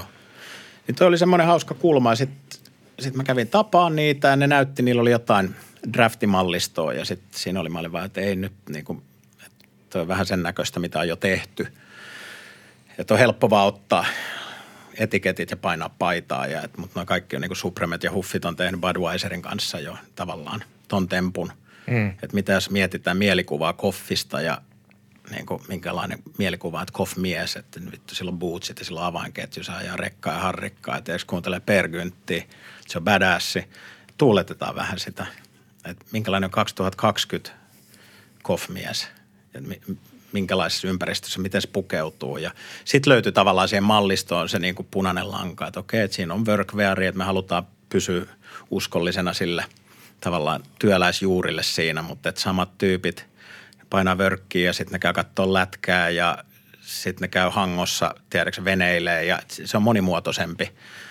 Ja sitten ruvettiin miettimään, että siellä voi olla tämmöisiä Polo Ralph Lauren henkisiä tosi semmoisia staple-tuotteita. Ai vitsi, Tämä mihinkä tuoda, mihinkä tuoda sitten sitä estetiikkaa niistä vanhoista jostain koffin etiketeistä jostain 60-70-luvulta. Tämä kruunukin on jostain ikivanhasta paperietiketistä, jostain ruskeasta pullosta, vaan että hei, tuossa on makea juttu ja tuossa on siisti slogan. Ja, hmm. ja sitten se oli mielenkiintoinen, että pääsit käymään siellä koffin talleilla ja kaikissa arkistoissa tutkiin niitä kaikkia vanhoja matskuja ja katsoa, että mitä sieltä voisi tuoda, koska tosi monille on mielikuvaan ne tietyt – se punainen tölkki ja ne tietyt sen tribalimaiset hevosenpäät, jotka on nyt ollut viimeiset 15 vuotta niissä, kun se on kumminkin vanha brändi, jolla mm. historiaa, niin oli tosi hienoa, että niillä oli munaa lähteä tekemään tuommoista, koska sitten yhtäkkiä siellä on joku UG-artisti, jolla teeksi pari biisiä Spotifyssa, ei yhtään kuuntelukertoi, on kertomassa niille, että miten tämä miten tämä asia kannattaisi tehdä ja lanseerata ja he on halukkaat lähteä laittaa siihen niin kuin omia – sijoituksiaan siihen, että okei, että kokeillaan tämä kortti ja tehdään tämä. Mä, vo, mä voisin kuvitella, että sun tausta konversen maajohtajana ja katumuorina aika lailla semmoisena yhtenä pioneerina Suomessa, niin on edesauttanut tätä asiaa myös. No se voi olla, mutta ei tiedäks mun nimi soita kenenkään kelloin loppujen lopuksi. Ei, mä olen siinä mielessä niin kuin siunatustilassa, että mä en, mä en ole tunnettu henkilö, niin ei se, että mutta esitellään jollekin koffin markkinointipäällikölle. Se on vaan, että toi on puhunut susta kaikkea. Että mä en ymmärrä puolikaan, mitä sanoit. Kerro mulle, kuka sä oot. Joo. Sitten me käytiin yhdellä huikkaillalla tuossa. Just silloin, kun karanteeni alkoi periaatteessa. Meidän piti mennä katsoa Hifkin matsiin, mutta sitten jäähalli suljettiinkin ja me päästä katsoa. Ja sitten mentiin yhteen sporttibaariin syömään juomaan. Ja sitten sillä oli suuri huoli vaan siitä, että miten mä kerron, että kun ne rupeaa nillittää siellä kumminkin, että tämä IVK, että ei, että miten tämä johtokunnalta tämä IVK kääntyy. Mä olin, totesin vaan, että se on, se on niin, että me puhutaan oluesta, niin se on iso, se on voimakas, se on komea, vähän niin kuin sinäkin. okei, okay, mä tarvin muuta, se on siinä. ihan mieletön juttu. Ihan, siis ihan, ihan wow. kova juttu. Mä olin siis Sorry. sanomassa, oho, bombs away. Pommeja tähän väliin. Pommeja Taakan studiolle. Niin, olin sanomassa sitä, että musta on niin todella kova juttu, että noin vanha sille arvokas ollut instituutio, koffi, että on hereillä vähän räjäyttää sitten pakettiin. Ja todella hieno muuvi koffilta. Tuo on tosi smoothi juttu. Aika Kyllä. hienoa, että oot päässyt tuollaista tekemään. Jep. Joo, ja sitten mä halusin siihen vielä – sen takia sekoittaa sitä pakkaa, että mä en halunnut, että se on pelkästään Helsinki-keskeinen juttu, että, se, että saataisiin niinku tekijöitä muualtakin ja muilta etnisiltä taustoilta silleen, että siinä olisi semmoinen tavallaan vähän tuoreempi kuva siitä, että mikä nyky-Suomi on ja miltä se kuulostaa mahdollisesti myös. Ihan sen takia mä halusin pääsen sen elokuvamaisen niin kuin instrum myös siihen kappaleelle, että siinä mm. on vähän sitä mahtiponttisuutta maalailevaa ja Kyllä. sitten kaikilla on ne omat slotit, missä ne kertoo sen oman juttunsa, mutta et – et tota, joo, oli, se oli rohkea veto ja siitä iso kiitos, että he uskalsivat siihen lähteä ja kaiken ymmärryksen mukaan he ovat erittäin tyytyväisiä siitä, mitä kaikki on lähtenyt. Sama Makian päässä, niin tuotteet on kuulemma myynyt ensimmäisenä päivänä paremmin kuin Muumi Kollabo, joka on Suomessa kumminkin se, että muu, mitkä droppaa jotain, niin se tarkoittaa sitä, että juttuja on myös myyty. Ei kannata Eikä... koskaan yle katsoa oluen voimaa tässä ei, ei, todella, ei todellakaan, ei todellakaan. Että tota... Miksi jää, jää, jää vaan tota kysymys, että miksei Kofi ja muumittaa suoraan kolme? ai ai. Hei, miten tuo droppi on siis? Uh, olisi tuo kovin rajattu? Pääseekö mm. siihen kuka tahansa no, meidän kuuntelija kiinni? Pääsee, pääsee. Sitä saa mun mielestä jälleenmyyntikanavia on Chalandot, Bootstit, niin kuin isoja eurooppalaisia joo, verkkokauppoja, joo. Stockmannit, Makian oma verkkokauppa, Makian oma myymälä lasipalat no niin. on, kyllä sitä on myyty. Mä nyt rupean numeroi pudottelemaan, mutta ymmär, ymmärsin, että sitä on myyty ennakkoon paljon. Ja se tulee kolmes osassa. Nythän tuli ensimmäinen osa vasta. Mm. Ja sitten tulee kesäksi uusi setti ja sitten tulee syksyyn vielä sinne klosure – Ja tämä Rotsi on syksystä. Ja tässä oli kiva päästä, koska Koffilla on vahvat juuret myös Helsinkiin IFKn kautta, niin sitten pääsi tuomaan sitä niin kuin hifki-estetiikkaa myös siihen niin kuin talvidroppiin mukaan. Ja hifkikin tykkäsi siitä, että mä en tiedä, voi olla, että siellä on jotain spin-offia luvassa vielä. No niin. paljon, paljon puhuva hymy Eli toi tulee, toi tulee syksyllä, mä ostan. Jep. Ja tämä on kääntörotsi siis. Täällä on tämmöinen Windstopper bandana vuori. Siellä on kanssa taskut, että sit jos haluaa, että ei ole niin nallekarun näköinen tämmöisessä polar, polar fleeceissä, niin sit voi vetää tuon bandanan päälle. Ja Siis aion ostaa ton, ellei joku makialta nyt katso tätä ja haluaa mulle ja Karille lähettää. Me ollaan lahjottavissa. Ai, Me ai. ollaan. Otetaan vastaan. Hei, aivan, aivan mahtavaa. Mä olen saanut meidän vieraalta, Me ei, me ei vielä kysytty tuota hiphopin hirvittävin pukeutumistrendiä. Ja ai hemmetti, se Okei. jäi. Olin sanomassa, että mä oon saanut kaiken, mitä mä olin ajatellut Sä et kysyä, oo saanut mutta- kaikkea, mitä sä oot mutta, halunnut. Mutta mä oon scrollannut nyt liian nopeasti mun lunttilapua. Me, tässä on, tää on pari osani kysymys. No, ota sä, ota sä. Mä, mä häpeän mun hirvet. Niin. Ää, mä, mä, nyt luen suoraan Karin kysymyksen. No niin. Millaisena koet vaatetuksen merkityksen hiphop-kulttuurissa? Se on kysymyksen ensimmäinen osu, osuus. Kuka on mielestäsi Suomen rapin paras pukeutuja? Ja mikä on hiphopin historian hirvittävin, siis kammottavin, kauhean oksettavin pukeutumistrendi? Aika paljon pureskeltu. oh lord. Vastaa kaikkiin heti, kiitos. Hiphopin, siis pukeutumisella rooli on vahva. Kyllä jengi on halunnut aina erottua ja olla flasheja. Mm. Ja mikä on ollut makeeta just silloin kasarilla, että tavallaan missä ympyrä on myös sulkeutunut, on just se, että jengi on tehnyt Louis Vuittonin laukuista nahkatakkeja ja niin kuin silleen, että niitä on kielletty jotain Dapper Dania, että sä et voi tehdä noita, mm. mikä on ihan hullua. Ja sitten tänä päivänä Gucci on avannut sille oman liikkeen Harlemiin. Niin, se on saanut tavallaan ne ruusut vielä elinikänä, että se on tehnyt mielettömän ilmiön siitä silloin. Mutta kyllä vaatetus on, ja tyyli ylipäätään, se on, mitä vaan sä teet, niin se on tärkeä.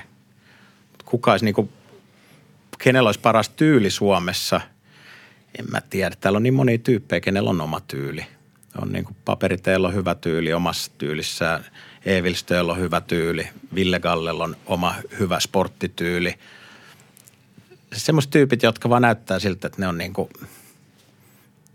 ne on sinut ja ne kantaa se homma. Sillä ei ole mitään väliä, että paljon se fitti maksaa se, että mitä sä kannat sen. Niin se on niin kuin se Ihanaa, kiitos. kumminkin pääasia. Koska toi on musta ihan hirveetä, että, että toi paljon fitti maksaa juttu, eli eihän sillä ole mitään väliä. Että Toi, Ei. toiset, toiset rokkaa Femman outfittia to, ihan helvetin hyvin ja Jep. toiset ei saa 30 tonnin fittiin näyttää hyvältä mitenkään. Sepä se. Siihen, siihen se.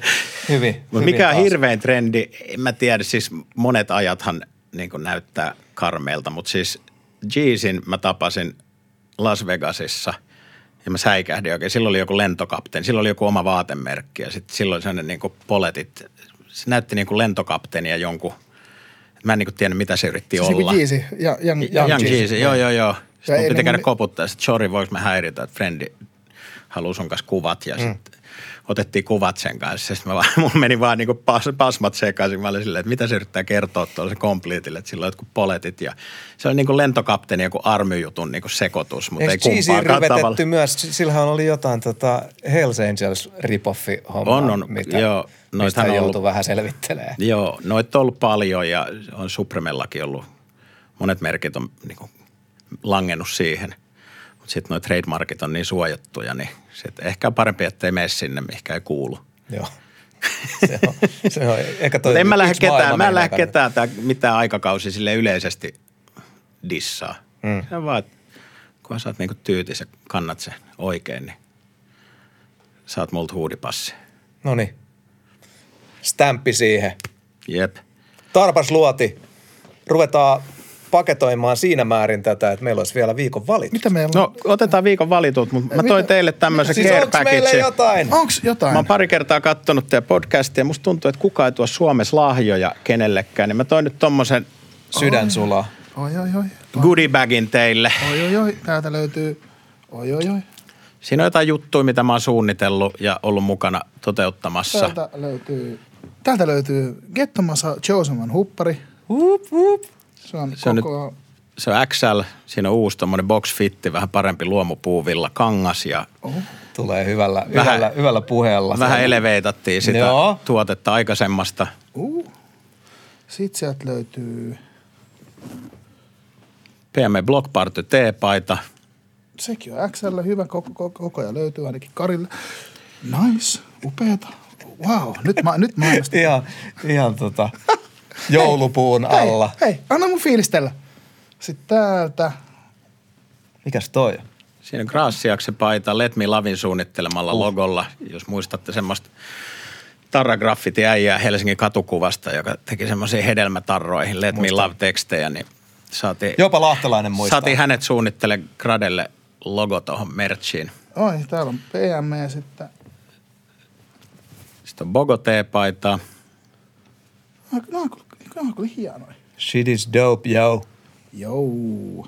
Siinä on tää niinku päättymätön, ehtymätön runsauden Se, sarvi. täällä on vielä viimeinen sitten. Ja Sitten siinä on meidän uudet tulokkaan Lil Braun T-paita, mikä on, se ei ole mikään digiprintti, se on tehty silkkipainolla erittäin kovaa jälkeä ja toi tulee olla kova nimi toi jätkä. Tai on jo. Ja täältä löytyy sitten vielä paketti, mistä löytyy taskumatti. Juman kaude. Onks Lauri Haav taskumatti? Se on Lauri Haavi taskumatti.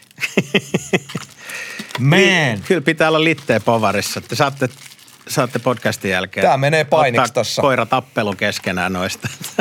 No niin, Tuomas. Tuomas on käynyt salilla viime aikoina niin tiuhasti, että voi olla, että tässä katkeen ihan alku. Mutta koska mä oon käynyt salilla viime aikoina aika paljon ja mä oon myös vähän lihava, niin voi myös olla, että nämä kaikki, mikään näistä ei mahu mulle ja kaikki mahtuu sulle. Niin, tota, Tää on puolensa. niin, että... tiedätkö- Chosen One on hyvä box fitti, se menee äijällä. No niin. No niin, sit mä vaan.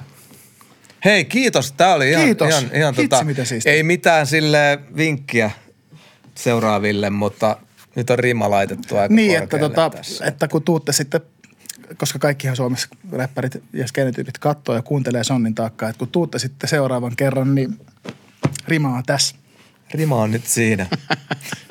Hei, oikeasti lämmin kiitos. Tämä oli tosi, tosi, Siis tosi, hieno ele. wow. Tosi hieno ele ja osoittaa, osoittaa OG Herrasmiehen ajattelusta paljon. Kiitos paljon. Meillä on vielä kuitenkin sulle vähän pään vaivaa. Yes, Kolme tuoretta suomalaista stygeä pitäisi pistää linjaa. yes. Tämä menee nimellä Viikon valitut. Kuunnellaan siis kolme kappaletta, jotka ensin arvioimme antamatta vielä arvosanaa. Sitten kuultuamme kaikki tulee vielä arvosanakierros. Yes. Ja kouluarvosanat, puolikkaat ja plussatkin lasketaan Mahtavaa. nelo- nelosesta kyvään. Kingi. Let's go. Siirrytään vaatetuksesta sujuvasti takaisin musaan. Ja nyt pyydämme sinua laittamaan kuulokkeet päähän. Eli meidän viikon ensimmäinen valittu on Kavalliinin ja Sexmeinin kiitollinen. Kuunnellaan.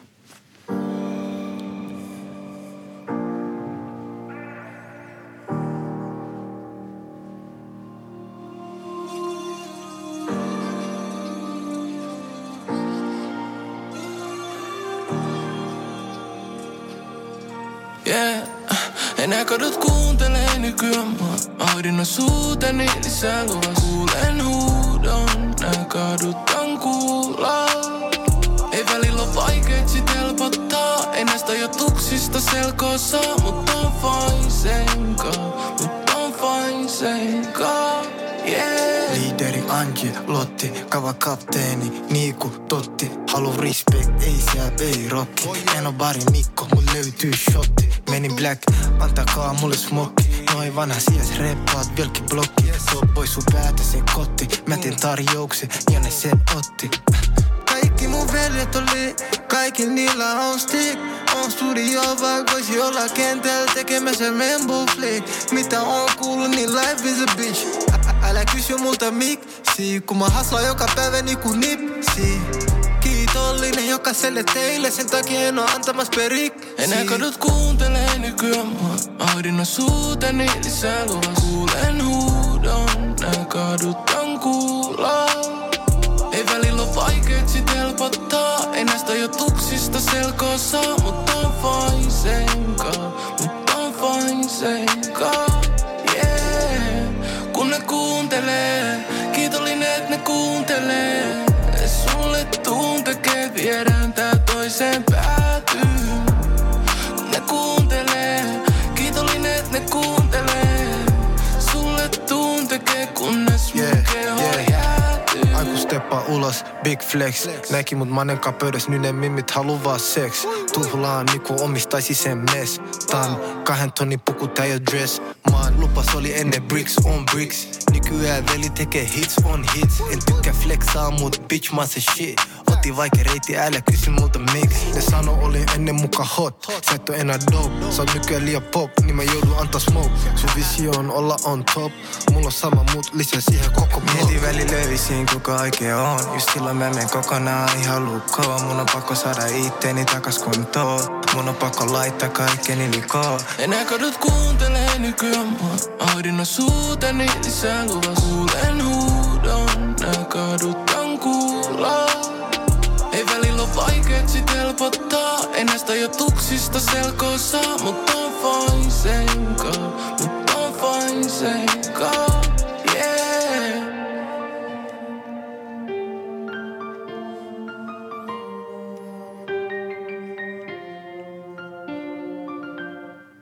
Kaunis piano auto. Joo, ja siitä Kavalliini ja Sex Main. Kiitollinen.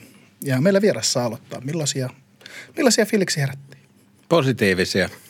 Tuossa oli ihan kaunis äänimaisema, hyvä tuotanto ja tota, molemmat toimitti siihen just sillä tavalla, kun se piti toimittaa. Ei siellä niinku,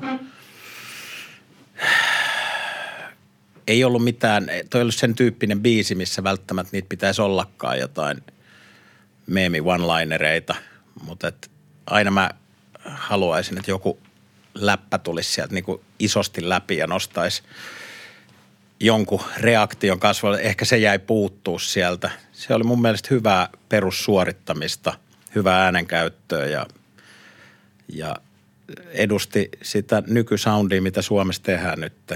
Sovitetaan englanninkielisiä sanoja sujuvasti suomenkielisten rinnalle ja tavallaan rimmataan kieliopista vittuakaan välittämättä. Oliko se siinä? Se oli siinä. Se oli todella, todella hyvä analyysi. Arvostan ja pitkälti samoilla linjoilla.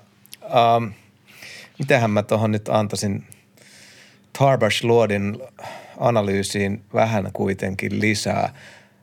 Itse sain sieltä muutaman hauskan viihtyvän hymähdyksen sieltä ja tota, urheilureferenssit aina, aina hyvä. Kapteeni niin kuin Totti oli, oli hauska, hauska. Ja muutenkin se, se riimiskeema oli musta nasta, miten, miten siinä tota, o-i riimiparilla mentiin aika pitkään ja semmoisestahan minä viihdyn. Mä oon vähän alkanut kääntää kelkkaa siinä, että mä oon tässä meidänkin podcastissa antanut ehkä rapaa. Jos ei se ole rapaa, niin ainakin vähän semmoista, vähän sellaista tota, Kritiikkiä. kritiikkiä tosta just kuinka niin kuin te, jätkät painaa tota enkkua tonne sumeilematta. Mutta on hyvin vaikea nyt sit kun oikein menee itteensä, niin kyllä meilläkin sitä finglishia oli tosi paljon, mutta mut Slangi muuttuu. slangi muuttuu ja mä oon aika varma, että nämä skidit puhuu noin. Ja se on, se on sitten niin kuin näin, että musta suomen kieli on hieno, hieno kieli ja mä arvostan hyvää ja monipuolista sanavarastoa, mutta jos se on noin ja puhe menee tollaseksi, niin sitten se kyllä vuotaa tonne biiseillekin ja mä oon luvannut itselleni, että mä en ränttää siitä enempää. Ja nämä jätkät saa sen toimimaan ja kuten Tumppi sanoi, niin oli sujuvaa ja taatusti niin kuin genreensä tyylipuhdasta. Mm. Tämäkään ei ollut se biisi, mikä räjäyttää, räjäyttää homma ja tuo jotain uutta ja näin. Ei se sitä ollut, mutta se oli smoothi. Vähän huvitti se, että kun biisin nimi oli Kiitollinen, niin sitten mä en ollut ihan varma, että onks, ollaanko tässä kuin humble vai ollaanko tässä sitten jotain, jotain ihan muuta. Että sitten sieltä tuli kuitenkin sellaisia laineja, että, että se nöyrä ja kiitollinen oli aika kaukana, vaikka siis, se puettiin tuohon kauniiseen ääni, äänimaisemaan. Mutta siis se, sehän oli teki parhaan tuosta aika tyly läppä, että se, se, se toi siihen Aimo Annoksen viihdyttävyyttä. Että. Mut Se pitää olla aina mukana räpissä, se tietty Jep. vaarallisuusaspekti. Muuten se ei ole räppiä. Jep, et, ei Tai siinä. ainakin vilpittömyys, ja toi kuulosti vilpittömältä. Jep. Että jos, jos se nyt vaarallinen tarvii olla, se ei ole vaarallinen, mutta... Joo, ei, ei, joo, ei mulla muuta. Ei mulla muuta. Se oli ihan smooth sailing. Tästäkö antaa pisteitä heti vai miten tämä toimii? joo, älä edes. Mä, mä, vielä arvostan näitä. Sitten annetaan, annetaan pisteet vasta tullaan kuunneltu kaikki, niin saadaan niitäkin konteksti, eikä sieltä ekalla annetaan kybää ja sitten tulisikin parempi biisi. Ja... Okei. Että se on niinku tässä näitä, ko, niinku arvi, arviointi menee näiden kolmen biisin kesken. Jep, ei, jep. silleen, ei verrata tätä kaikkeen olemassa olevaa jep, musiikkia. jep, jep. Mutta tota, siis viihdyin. Mä, varsinkin mä oon siis tykännyt tuosta Sexmanen soundista. Se saa ton autotunelaulun kuulostaa tosi hyvältä. To, toisten, toisten äänelle se sopii paremmin kuin toisten. Ja sillä, sillä, siihen, hänelle se sopii. Ja tota, mitä kun sä sanoit tuosta slangista, niin totta kai jos ajatellaan, että tuolla on paljon jengiä eri etnisistä taustoista, mm-hmm. niin totta kai slangi muuttuu.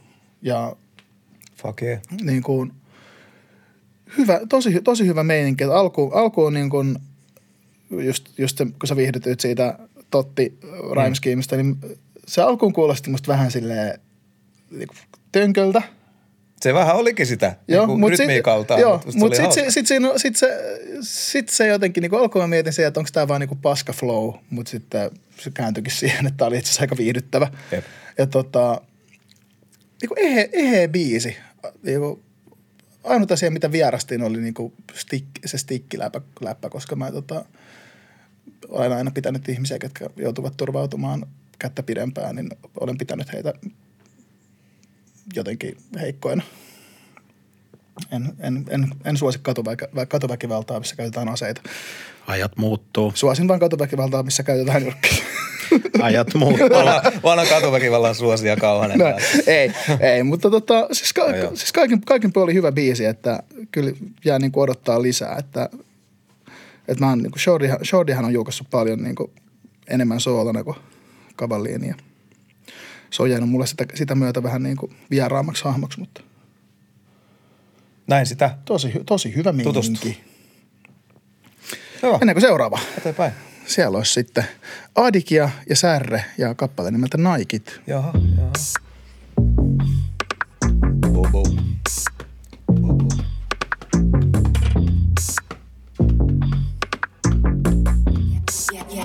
Yeah, slow, run the show. Jalka toisen eteen, kun lähden täältä menee. Sun bileet wackit, kuten sun räpit rupee kävelee. Ja kun mut menee nukkuu, mä teen vielä pitkän iltalenkin Eikä peho, kiinnosta raha tai henki Joku tseppi, kun kesken lyötä saat vuokkaa kaisiksi puiston läpi. Valmiiksi pystyssä käsi, pammentat keskarit joka vastaan tuulijalle Sille, et mitä vittu säkin si kyylät Kun Elisa Fesari myyjä. En halua uutta liittymää, en anna mun Kun ei oo kumpakaan syytä Mä en muuta pyydä, kun saada vaan kävellä rauhassa Tai sä oot kohta maassa mun ike sun kaulassa Nää naikit on tehty kävelemiseen Ja sitä ne just tekee Ja jos et lähde menee, ne step, step, step, step, step, step Avaa sun yli Mä step, step, step, step, step On just hyvi step, step Mä step, step, step, step, step Mä step, step, step, mä step, step Mä step, step, step, mä step, step, step.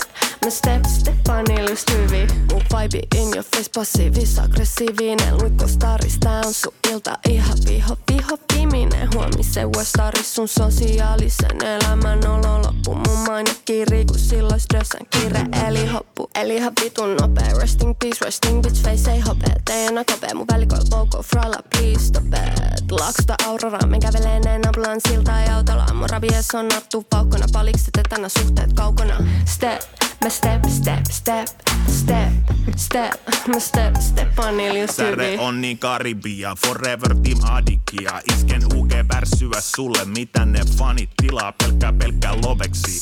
Luuliks sä, et laitan omat koneetkin? Eira Jordani, en alla haippaa omaa Rolexi. Ja on nuori särki, järki sano, et hoppi nauhaa ulos. Jätä poppi rauhaa, sun on parempi pitää tylis karppina. Vedin jalkaa Mukiniemen kentältä vuonna 97 omanakin tankkia. Jos on itse kulttuuri, niin mikä on mun oma muistoni jälleenmyyntimarkkina. Adios kun on suosios, voit kuuluisuuttani kylpitä varttina. Mut loppupeleissä on ollut 20V Suomi räpsimä karkkina. Voin välillä kadottaa, kun koskematon video. Mut bouncaan aina back, niin kuin koskematon video. Naikit jo Eirassa, naikit jo munkassa. Äidillä oli Pegasus, naikit jo puiston jumpassa. Silloin olin lapsi, nyt mä tarvin massi varmaan. Mä voin poistaa aina naikit halvalla ja myydä kalliimmalla. Kabinetti portsarit on koittanut mua ohjaa. Mut nyt ne saa tutustua musta Air Force Onein pohjaan. Koska Nää naikit on tehty kävelemiseen ja sitä ne just tekee. Ja jos et lähde menee, ne step, step, step, step, step, step avaa sun yli. Mä step, step, step, step, step on Iljus Tyvi. Step, step, mä step, step, step, step, step. Mä step, step, step, mä step, step, mä step, step, step, mä step, step, step, mä step, step on Tyvi. Huhu, ja Adikia, Fit Särre, Naikit. Tämä on vissiin metsivuoro. Se on sun vuoro aloittaa. Joo, olipas se merkittävästi parempi biisi, mitä mä ihan niin kuin alkusysäyksestä luulin, että sieltä tulee. Uh, Arikia flow oli supernasta mielenkiintoinen. Oli kiva kuunnella ja siinä, siinä oli painavaa, painavaa messagea. Tässä on ollut, ollut viime aikoina puhetta, puhetta tota, sanotaanko näin, että se on ihan ok, että nainen voi pelkäämättä mennä iltalenkille. Että sieltä tuli purevaa, purevaa ja ajankohtaista tota, kritiikkiä vello, velloneeseen keskusteluun ja, ja, ja tota, siellä onnistuttiin uittamaan painavaa viestiä myös sangen viihdyttävän kappaleen sisään. Uh, tosiaan molempien flowta oli hauska kuunnella ja, ja, ja niin kuin, mm-mm. Serre on hyvä siskus nyt. Tauko on tehnyt tosi hyvää. Tulee, tulee rennosti, monipuolisesti, hyviä laineja. Ja, ja, ja tota, mä en ole ihan kamalasti kuunnellut Adikiaa, niin mun on vaikea ehkä vertaa. Mutta eipä mun tarvikaan. Mä kuuntelen tätä biisiä. Niin ähm, siellä oli tosi makeet semmoista leveetä step, step, mikä oli viihdyttävää. Mutta muuten ehkä niinku paranee vaan, jos saan niinku toivoa, niin voimaa ja uskallusta ulosantiin, niin on kova, kova setti. Mutta vähän mä niin koko ajan, että saakeli, että on juttu kulkee. Oliko liian cool tyyli? Hyvää läysää, mutta et jostain läsnäoloa vähän siihen mikkiin enemmän, niin on kova. Oli kova nytkin, mutta joku, joku, että pikku pykälä jotain rentoutta tai että ääni tulisi vähän jostain vankemmin, en mä tiedä. Mutta jotenkin silleen, että sitten ihan kun se olisi ollut vähän niin kuin hiljaisemmalla vaikka kuin särri. Niin, niin, niin. Kun se- se, särre, siinä särre räppää enemmän, siellä se puskee. Kyllä. Niin oli, oliko se sitten ehkä sitä kuuliutta? No kun siis mulle tuli... Mulle Miten tuli, Adikia vetää, jos se on vihane? Niin mä en tiedä, mutta mulle tuli taas just se, että mä tykkäsin tuosta, että siitä tuli semmoinen tosi just niin kuin nonchalantin välinpitämättömän cool, No sitä se kyllä cool on. efekti semmoinen, että Ja toisaalta se kyllä... et se, niin siis se on, joo, monotoninen, mutta kun se kuulosti nimenomaan tarkoituksellisesti monotoniselta. Jep. Ja se palveli kyllä toi, toi niinku Niin. Ja se kuulosti- se kuulosti ihan tuota naurettava coolilta. Joo, se oli kyllä sitä. Mutta silti, silti jotenkin niinku, että jos siinä olisi ollut pikkasen vielä pippuria, niin mä olisin tykännyt vielä enemmän. Mutta oli jotenkin smooth ja oli kiva niinku koko ajan odottaa, että mitä seuraavaksi. Joo, Tykkäsin vitusti. Se oli seuraava. Seura- siis tykkä, tykkäsin vitusti, tykkäsin tosta, että Adikia kuulosti coolilta. Äh, flowas tosi hyvin, hyvää läppää. On kuullut Adi- Adikian musaa aikaisemmin ja tuntuu, että on tullut niinku, niinku on kehittynyt. Mm. Tota, että ainakaan en muista, että olisin kuullut tuommoista nopeat tyylittelyä siltä. Mm. Voi olla, että on ollut sitä, mutta ainakaan mun korviin ei ole kantautunut ja pidin kovasti. Ja tota, en, musta oli ihan, musta oli ihan vitu hyvä biisi. Ja se on kiva, että Särre, aina kun tehdään naikeista biisi, niin Särre löytää sinne itsensä. Että Tiedät, kelle soittaa. Taas Särmä Kari sanonut. jos tekee Jordanista biisin, niin soita Bradille.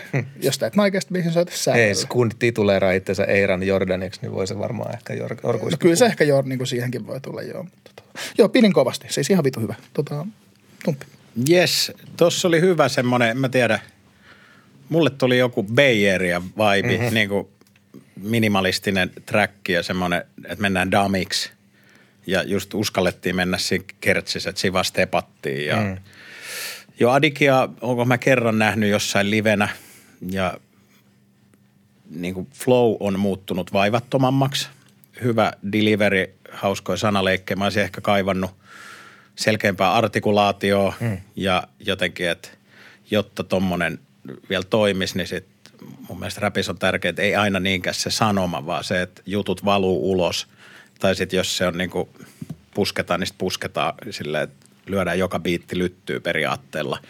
Niin just semmoista tavallaan lisää helppoutta siihen, ja sitten se totta kai näkyy heti siinä äänen käytössä myös, että se toisi selkeyttä siihen myös tota, Särre erittäin jiirissä tossa. Mm. Tosi leikkisä flow, hyvää läppää, sai hymyn naamalle. Mä tykkäsin, tossa oli niinku selkeästi tuommoinen bay-soundi on nostamassa päätänsä ja porukka on tekemässä sitä hyvällä otteella ja sopivan leikkisellä otteella. Tuo oli positiivinen kappale, lisää tämmöistä. Hyvä. Hyvä ukot. No niin, hei, sitten on viikon, viikon tota, viimeinen valittu ja nyt kun päästiin kerran, niin kun nyt stepattiin Nikeella, niin seuraavaksi stepataan partyyn. Eli täällä olisi YB, mä en tiedä onko toi nolla vai O, käsittääkseni nolla, eli YB 026 tai sitten YBO, tai sitten YBO 26 ja Nute Jones steppasin partiin. Kuunnellaan. Let's step, step.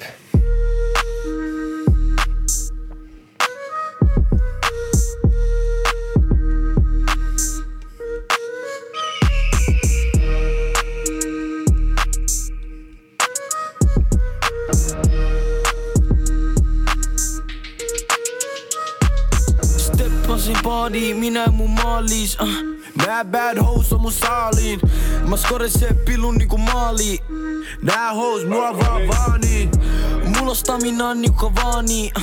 Tää M ei kestä mun banaani Mä teen tälle muijalle kawalis Tää muija fila jereis ja maalis Täällä on veja jolla on 20 bodies. Se imi mun dikki kun mä olin laadis. Se love with me cause mä en oo stadista Tää M kaikki friendit on vaan taadis Mulla sokki mun taskus Nes negistä ei oo vastus. Mä näen op nege Mä rannan pääset taskun. Tykkää olla pilves Enkä laskuis. Mulla on 5K Mun ball main farkuis. Whoosh whoosh Big 026 Niggas know me man. Big government For the guys man. Gang shit. Steppasin baadiin, minä ja mun maalis uh. Nää bad hoes on mun saaliin Mä skoren se pillun niinku maali Nää hoes mua vaan vaanii Mulla on stamina niinku vaani uh. Tää M ei kestä mun banaani Mä teen tälle muijalle kawalis Tää muija fila jereis ja maalis Steppasi party, minä mun maali En voi kaffa vielä, joka aina on baaris Oot aina posted up, käy huoneessa tai laadis Sä et oo enää bad, en mä enää sopani No oo, mun mä tarjoin sulle shot Sinä sun nyt äijät tuolla, noi äijät oot Jos mä kosken niihin, niin soita mulle calls Tää paikka kaunein, kyllä sä varmaan oot oh. Tervetuloa O26, meillä on blue flag, mut me ei olla crips. Sorry, mä en tiedä miksi, mut jos sä lähet tänään huomenna, mulla on uusi bitch. Uh. Steppasin baadiin, minä ja mun maalis uh. Nää bad hoes on mun saaliin. Mä skoren se pillun niinku maali. Nää hoes mua vaan vaanii. Mulla on stamina niinku vaani uh. Tää M ei kestä mun banaani. Mä teen tälle muijalle kawalis Tää muija fila jereis ja maalis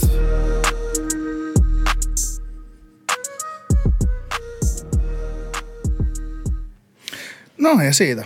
Eli ilmeisesti sitten YB026, koska 026 huudettiin biisilläkin. Ja Nute Jones steppasin partiin. Tota, mä siis fiilistelin noita tyylejä kyllä tosi paljon. Et, tai, niinku, jos tätä arvioissa silleen perinteisenä lyyrisenä hiphoppina, niin eihän tämä niin kuin siinä mielessä on hyvä biisi, mutta sitten taas kun ei tämä yritäkään olla. Ja tämä on jo nyt onnistunut herättämään aika paljon, aika paljon keskustelua tuolla, tuolla tota, no voidaanko nyt puhua misogyniasta sitten, että niin kuin, miten, vaan. miten naisista puhutaan, että, että, että huomasin, että, huomasin, että tästä nyt on, on puhuttu, mutta siis, mutta tota, jos nyt sivuttaa sen, niin biisinähän tämä on sangen toimiva. Tuossa on tosi hyvä energia ja se, että mä, sieltä oli paljon sanoja, mitä mä en ymmärtänyt, mutta, tota, mutta mä tykkäsin tyyleistä ja siitä. Tämä on jotenkin tosi anteeksi pyytelemätöntä. Ja tämmöisen musan pitääkin olla semmoista, että, että, että sen pitää olla röyhkeetä. Että en ole ehkä samaa mieltä siitä, miten naisista tulisi puhua, mutta toisaalta itsekin olen ollut nuori joskus ja omaksunut paljon tota jenkkiräpin estetiikkaa ja naiskuvaa jopa, joten on tuohon, on tuohon itsekin syyllistytty ihan samaan, niin enpä, enpä, voi, enpä voi alkaa tuomitsemaankaan siitä. Ja uskoisin, että kun kilsoi tulee ja kokemusta kertyy, niin sitten tota, voi ehkä vähän arvomaailmakin muuttua, jos se on muuttuakseen. Mutta se on eri keskustelu. Biisinä sangen toimiva ja varsinkin se toinen, niin kuin toka versen jävä, niin se autotune tyylittäytyi natsasi tosi hyvin ja oli tosi tyylipuhdasta. Mä, tästä, mä, mä pidin tästä. Joo, tuossa uskallettiin mennä damiksi jälleen kerran. Mentiin tosi damiksi, joo. Koska tämän, tämän päivän niin kuin, musiikissa sehän on hyvin riisuttua ja ei se koeteta niin kuin, kilpailla, että kenellä on tiukemmat metaforat ja tuplariimit. Joo, ei se ole enää se juttu. Se ei ole se juttu. Hyvin soljuva, hyvä, just semmoinen ehkä 50, tämä on nyt ihan käkivertaus, mutta just semmoinen, tiedätkö, mitä aikoinaan oli jotkut candy shopit tai – Kyllä. Ei siinä, mutta se, se, oli vaan, oli, ei, mutta se soundihan on tulossa takaisin. Joo, joo, mutta tuossa oli, tossa oli sitten semmoinen niinku Murder Beach henkinen mm. pyöräytys, tiedätkö, otetaan se trendihuilu ja tehdään se tietty äänimatto sinne taustalle ja, ja riimittely hyvin vaivatonta, sopivan just yksinkertaista, että halutaan tehdä niinku ignorant bangeri, niin sitten ei se kuuntele Chief Keefia tai mitä, sitähän toi on. Mm-hmm. Ja tavallaan, joo, se on toinen keskustelu, että kuinka ihmisistä puhutaan tai näin. Me emme tiedä heidän kokemuksia, mitä he on kokenut tai mi- mihinkä nuo tarinat pohjautuu. Tuolla on niin eri pallopeli tällä hetkellä. Tai sitten kun baarit aukeavat, niin tuolla on niin paljon raadollisempi pallopeli varmasti klubeilla niin naisten kuin miestenkin puolesta, että miten ihmisillä pelataan ja mitä asioita tehdään. Ja sitten se kiteytyy ulosantina hyvinkin raadolliseksi, mutta mä en lähtisi sitä myöskään täysin niin kuin riisumaan musiikista pois, koska mun mielestä niin, kuin, niin punkissa kuin räpissäkin kumminkin, niin se tietty raakuus, että se välittyy se tavallaan sen kulman tarina tai se tapa, millä jossain paikassa puhutaan. En mä niin kuin allekirjoita, mun mielestä se olisi hirveät kuunnella julkisessa julkisessa kulkuneuvossa, että ihmisiä huoritellaan tai se ei kuulu mun mielestä normaaliin sivistyneeseen kanssakäymiseen. Nyt puhutaan räppibiisistä ja siitä, että ollaan tehty, niin mä en lähtisi ruotiin liikaa sitä. Hmm. Mutta mun mielestä ihan toimiva bangeri, hyvä pelinavaus. En ollut koskaan aikaisemmin kuullut kyseistä kappaletta. Saati joutunut osalliseksi lukemaan mitään asiaan liittyvää keskustelua myöskään mistään. Että tota, on iloinen, että soitit tätä mulle nyt tänään täällä. Tästä siis ilmeisesti alkoi jonkinnäköinen pieni beefin tynkäkin, koska tota, toi Matti Kasi kommentoi tätä se IG-storissa ja ilmeisesti tekijät olivat sitten sydämistyneet, sydämistyneet ah, asiasta, niin okay. siellä et Matti jakoi jotain screenshotteja, niin kai vähän jonkinnäköistä uhkailua ja muuta, muuta tuommoista, mikä on ehkä vähän tarpeetonta, kun puhutaan kuitenkin musiikista. Ja musta niin. kyllä pitää pystyä ottaa kritiikkiä vastaan, että kaikki kritiikki ei tarkoita, että sua koitetaan kanseloida tai sua vihataan. Jep. Että kyllä jos niin kuin ollaan aikuisia miehiä tai naisia, niin kyllä niin kuin mä oon aina ajatellut, että kyllä pitää pystyä ottaa kritiikki vastaan myös. Totta kai. Sitä vartenhan sä teet. On se sitten maalaus tai kaikkehan kritisoidaan teatteriesitys tai musiikkiesitys tai kappale, niin silloin sä annat sen muille ja jokaisella on oikeus kokea se just sillä tavalla, kun ne kokee. Että se voi niin kuin myöskään toisen mielipidettä deletoida siitä. Saati, että niin. Bi- biisi- Mä en ota kantaa noihin Niin. Bi- biifeihin tai Bi- biisi, mikä biisi, biisihän on menestynyt siis hyvin. Sehän on okay. Spotify Top 10 ja käsittääkseni niin kuin, tämä on kai niin kuin lähtenyt TikTokista. Joo. Se on niin kuin, saattaa olla jopa eka niin kuin TikTokissa niin kuin tavallaan blowannut Kova. rap-biisi Suomessa. Joo. Mut Va- tos- voin, voin, olla väärässä, mutta ainakin eka, mikä mun korviin on tullut tämmöinen, että, että nimenomaan haippi on tullut TikTokin kautta. Jep, jep. Sehän on maailmalla jo ihan normaalia, mutta Mm. No, mutta tämä on nyt tämä trendisoundi. Niinpä. Yläasteella villitsee jo Roadman-trendi. Tämä on niin sanottu Roadman Wavea ja katsotaan mihin se johtaa. Katsotaan jännityksellä, mihin se... Joo, siis äh, biisin, biisin tota lista menestyshän kertoo nyt siitä, että onko tässä nyt sitten jotain aivan muuta kuin meidän tässäkin jaksossa sivuama laskelmoitu ja liikaa viilattu tekeminen, että tässä ei ainakaan tosiaan mennä, mennä piiloon ja jätkät antaa tulla ilmeisesti sillä tavalla, miten mitä 17-vuotias sen kokee, että mä en käyttäisi tuommoista kieltä enää ja kaikki hyvin tietää, minkälaisen räpin kasvatti sitä on itse tullut oltua ja, ja, ja tota, minkälaista kuvastoa on imenyt itseensä ja sitä, sitä tota, sylkenyt mikkiin, mikkiin joskus ja mä en tekisi sitä enää, mutta vaikea niin kuin sanoa, että varmasti vaikka en itsekään ole mikään niin huorittelija tosiaankaan niin ollut, mutta varmasti on tullut lauottua juttuja, mitä ei enää aikuisena ihmisenä sanoisi, mutta et, et, et, niin kuin, tälleen nämä kundit kelaa, että et se, onko se myrkyllistä ja missä on menty vikaan, että, että mm. ei ymmärretä arvostaa vastakkaista sukupuolta ja puhutaan näin. Mutta Mut teinikundi, siis eikä se ole tolleen rap- noin rehdisti niin. salee kelaa, eikä ole varmasti niin kuin vahingoittaakseen tai niin kuin näin. Tätä on aivan hemmetin hankala keskustelu. Mä en puhuisi noin. Olisi tosi mukavaa, että kunnioitettaisiin toisiamme täällä tasapuolisesti kaikki. Ja teen kaikkeni, että mun lapset kasvaa niin, että ne ei puhu naisista noin.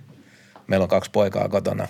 Toivottavasti ei puhu noin. Mutta mun on tosi vaikea mennä sanomaan niin kuin pitääkö nämä nyt kanseloida nämä kundit tuolta, koska No ei helvetissä. that's how it goes. Ei sensuuri mihinkään hyvää johda. Et, Et, niin. Tämä on ajankuva ja mä tiedän. Ja se, että ongelmahan ei se on niinku kenenkään, se toi on, jos me puhutaan nyt tuosta, että vaikka tuommoinen naisia alistava puhe on osa raiskauskulttuuria ja mm. mitä kaikkea. Tästä nyt on ihan viime viikollakin puhuttu paljon mm. niin kuin yleisesti mediassa. Niin sehän lähtee yhteiskunnalliselta tasolta se muutos. Et tietenkin jokainen yksilö voi vaikuttaa siihen, mutta se, että, se, että pöyristytään ja kauhistutaan jostain rap-kappaleesta, niin eihän se auta yhtään mitään, vaan enemmänkin pitäisi mennä siihen juuri, jos, jos to, noihin asioihin haluaa vaikuttaa, niin se pitää mennä sen juuri, niin kuin juurisyyn kautta, että, että sen pitää tulla jo niin kuin varhaiskasvatuksessa periaatteessa, että ei, et, ettei tuommoinen vittu pukuhuone mm. läyskä niin kuin yleisty. Joo, mutta tuossa on se shock value. Kyllä mä luulen, että tuossakin on tiedetty, mitä tehdään. Jep. Ja ammuttu, vedetty Ja se on koko tosi, huudi yli silleen, että ne Kyllä. kuulee varmasti Itä-Helsingissäkin sen. Joo. Ja Ja se- susta puhutaan, sitähän on se sitten ollut Petri Nygårdi, horo Mm. lisää reeniä, paidat tai mitkä. Niin, tai jos me ajatellaan Tota- vaikka jotain Spektin ja Elastisen ja Unikin pojat on Jep. poikia, niin eihän to, loppupeleissä sisällöllisesti kauheasti poikkea esimerkiksi Ei, siitä. tämähän on vielä aika kevyttäkin. Niin. Jos lähdetään niin ruotiin historiaa, mutta kappaleena toi ei ollut pahimmasta päästä mun mielestä hyvä ajankuva siitä, että kousainataanko me joku kielenkäyttö. Mm.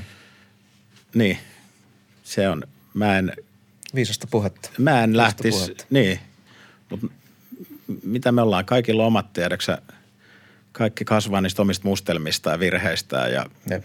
tuskin kyseinen kaverikaan enää 25-vuotiaana sitä tekisi uudelleen. Mutta Mm. et, Saatiko 35-vuotiaana? niin, mutta et, nämä näitä. Ajankuva ja tiedäksä, minkälainen tämä yhteiskunta on ja mille niin kuin nuoret altistuu ja minkälaista niiden keskenäinen game tuolla on. Niin Jep. me ollaan vääriä ruotimaan sitä. Se on jonkun toisen toimen tehtävä ehkä. Todella, todella hyvin sanottu.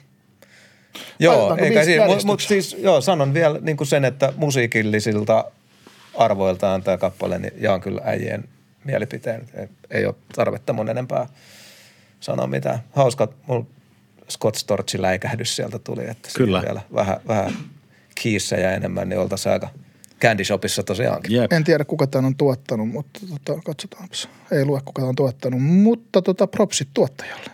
Täällä Spotifyssa ei ole sitä ilmoitettu. Tu, tu, tu, tu, tu. Tu, tu, tu. Hei, sen verran jätkät, ilmoittakaa ne tuottajat tuonne. Joo. Hyvä. Hei. Hyvä, antaako pisteet näille? Annetaan. Eli kiitollinen Kavallini ja Kavallini Feet Sexmain. 7,5. Kyllä mulla oli sen verran kivaa sen kanssa, että mä, mä annan sille kasi. Annan myös kasin, koska se oli hyvä. Ää, Adike ja Särre, Naikit, Tuleeko se nyt niin kuin mulle? tule.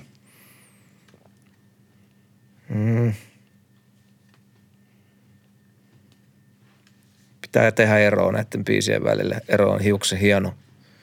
Seiskapuoli. Ysipuoli. Ui. Mä oon niinku kasi ja kasi puolen välissä. Sanot kasi. Ja sitten steppasin partiin. Tuomas. Kaasipuoli. Mm. Vittu, menee kyllä aika nippuun nyt. kasi. Mm. Joo, uh, järjestys, järjestys pitää tämän maailman, maailman ruodussa. Me tarvitsemme järjestystä. Joo, tota, keskustelu naisvihasta kappaleesta on eri keskustelu. Uh, Mutta mun, mä, mun, mun on pakko rokottaa siitä, mä ymmärrän mistä kundit tulee ja, ja, ja tota noin niin, mutta mulla jäi niin paljon ymmärtämättä. Ihan vaan se oli niin paljon jotain kieltä, mitä mä en ymmärrä, että tota, siitä rokotan, että mä laitan sen tänään heikoimmaksi ja seiskaksi. Mites meidän Adikia ja Särri. Adikia ja Särre? Adikia ja Särre. Te olette viikon valittu. Tu, tu, Rakkaat, tu, tu, tu, tu, rakkaat tu. kollegamme Tu, tu, tu, tu, tu. siellä. Naikit, Naikit voitti tänään, tänään meillä. Klassinen. Oli, oli konversemiestä ja oli, oli, Mutta oli kaikenlaista. Naikit voitti. Kyllä Naikit voitti. Se oli tänään. tämmöinen neoklassinen hip-hop-biisi.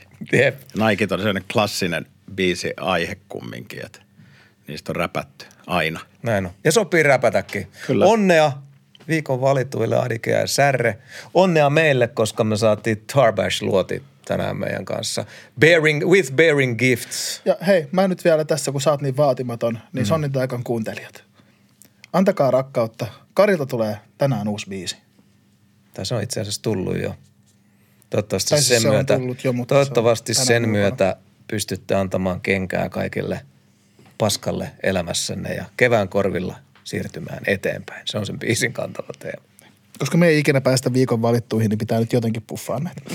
Yes. Kiva, jos kuuntelette. Yes.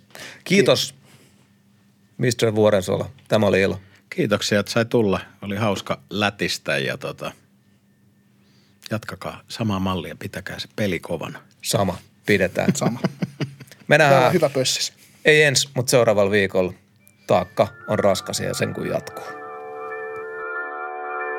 Kehis kolmatta kertaa. Takas ku boomerangi Suomen nakuteeman podin Se tarjoaa sulle klangi. Skenen esi marssi Viikonlopulle startti. Taakka ja sä Mitä muuta sit edes tarttis? Jengin urat perataan Eri purat tsekataan Vierailijat skaba Kuka ehti junan ekana?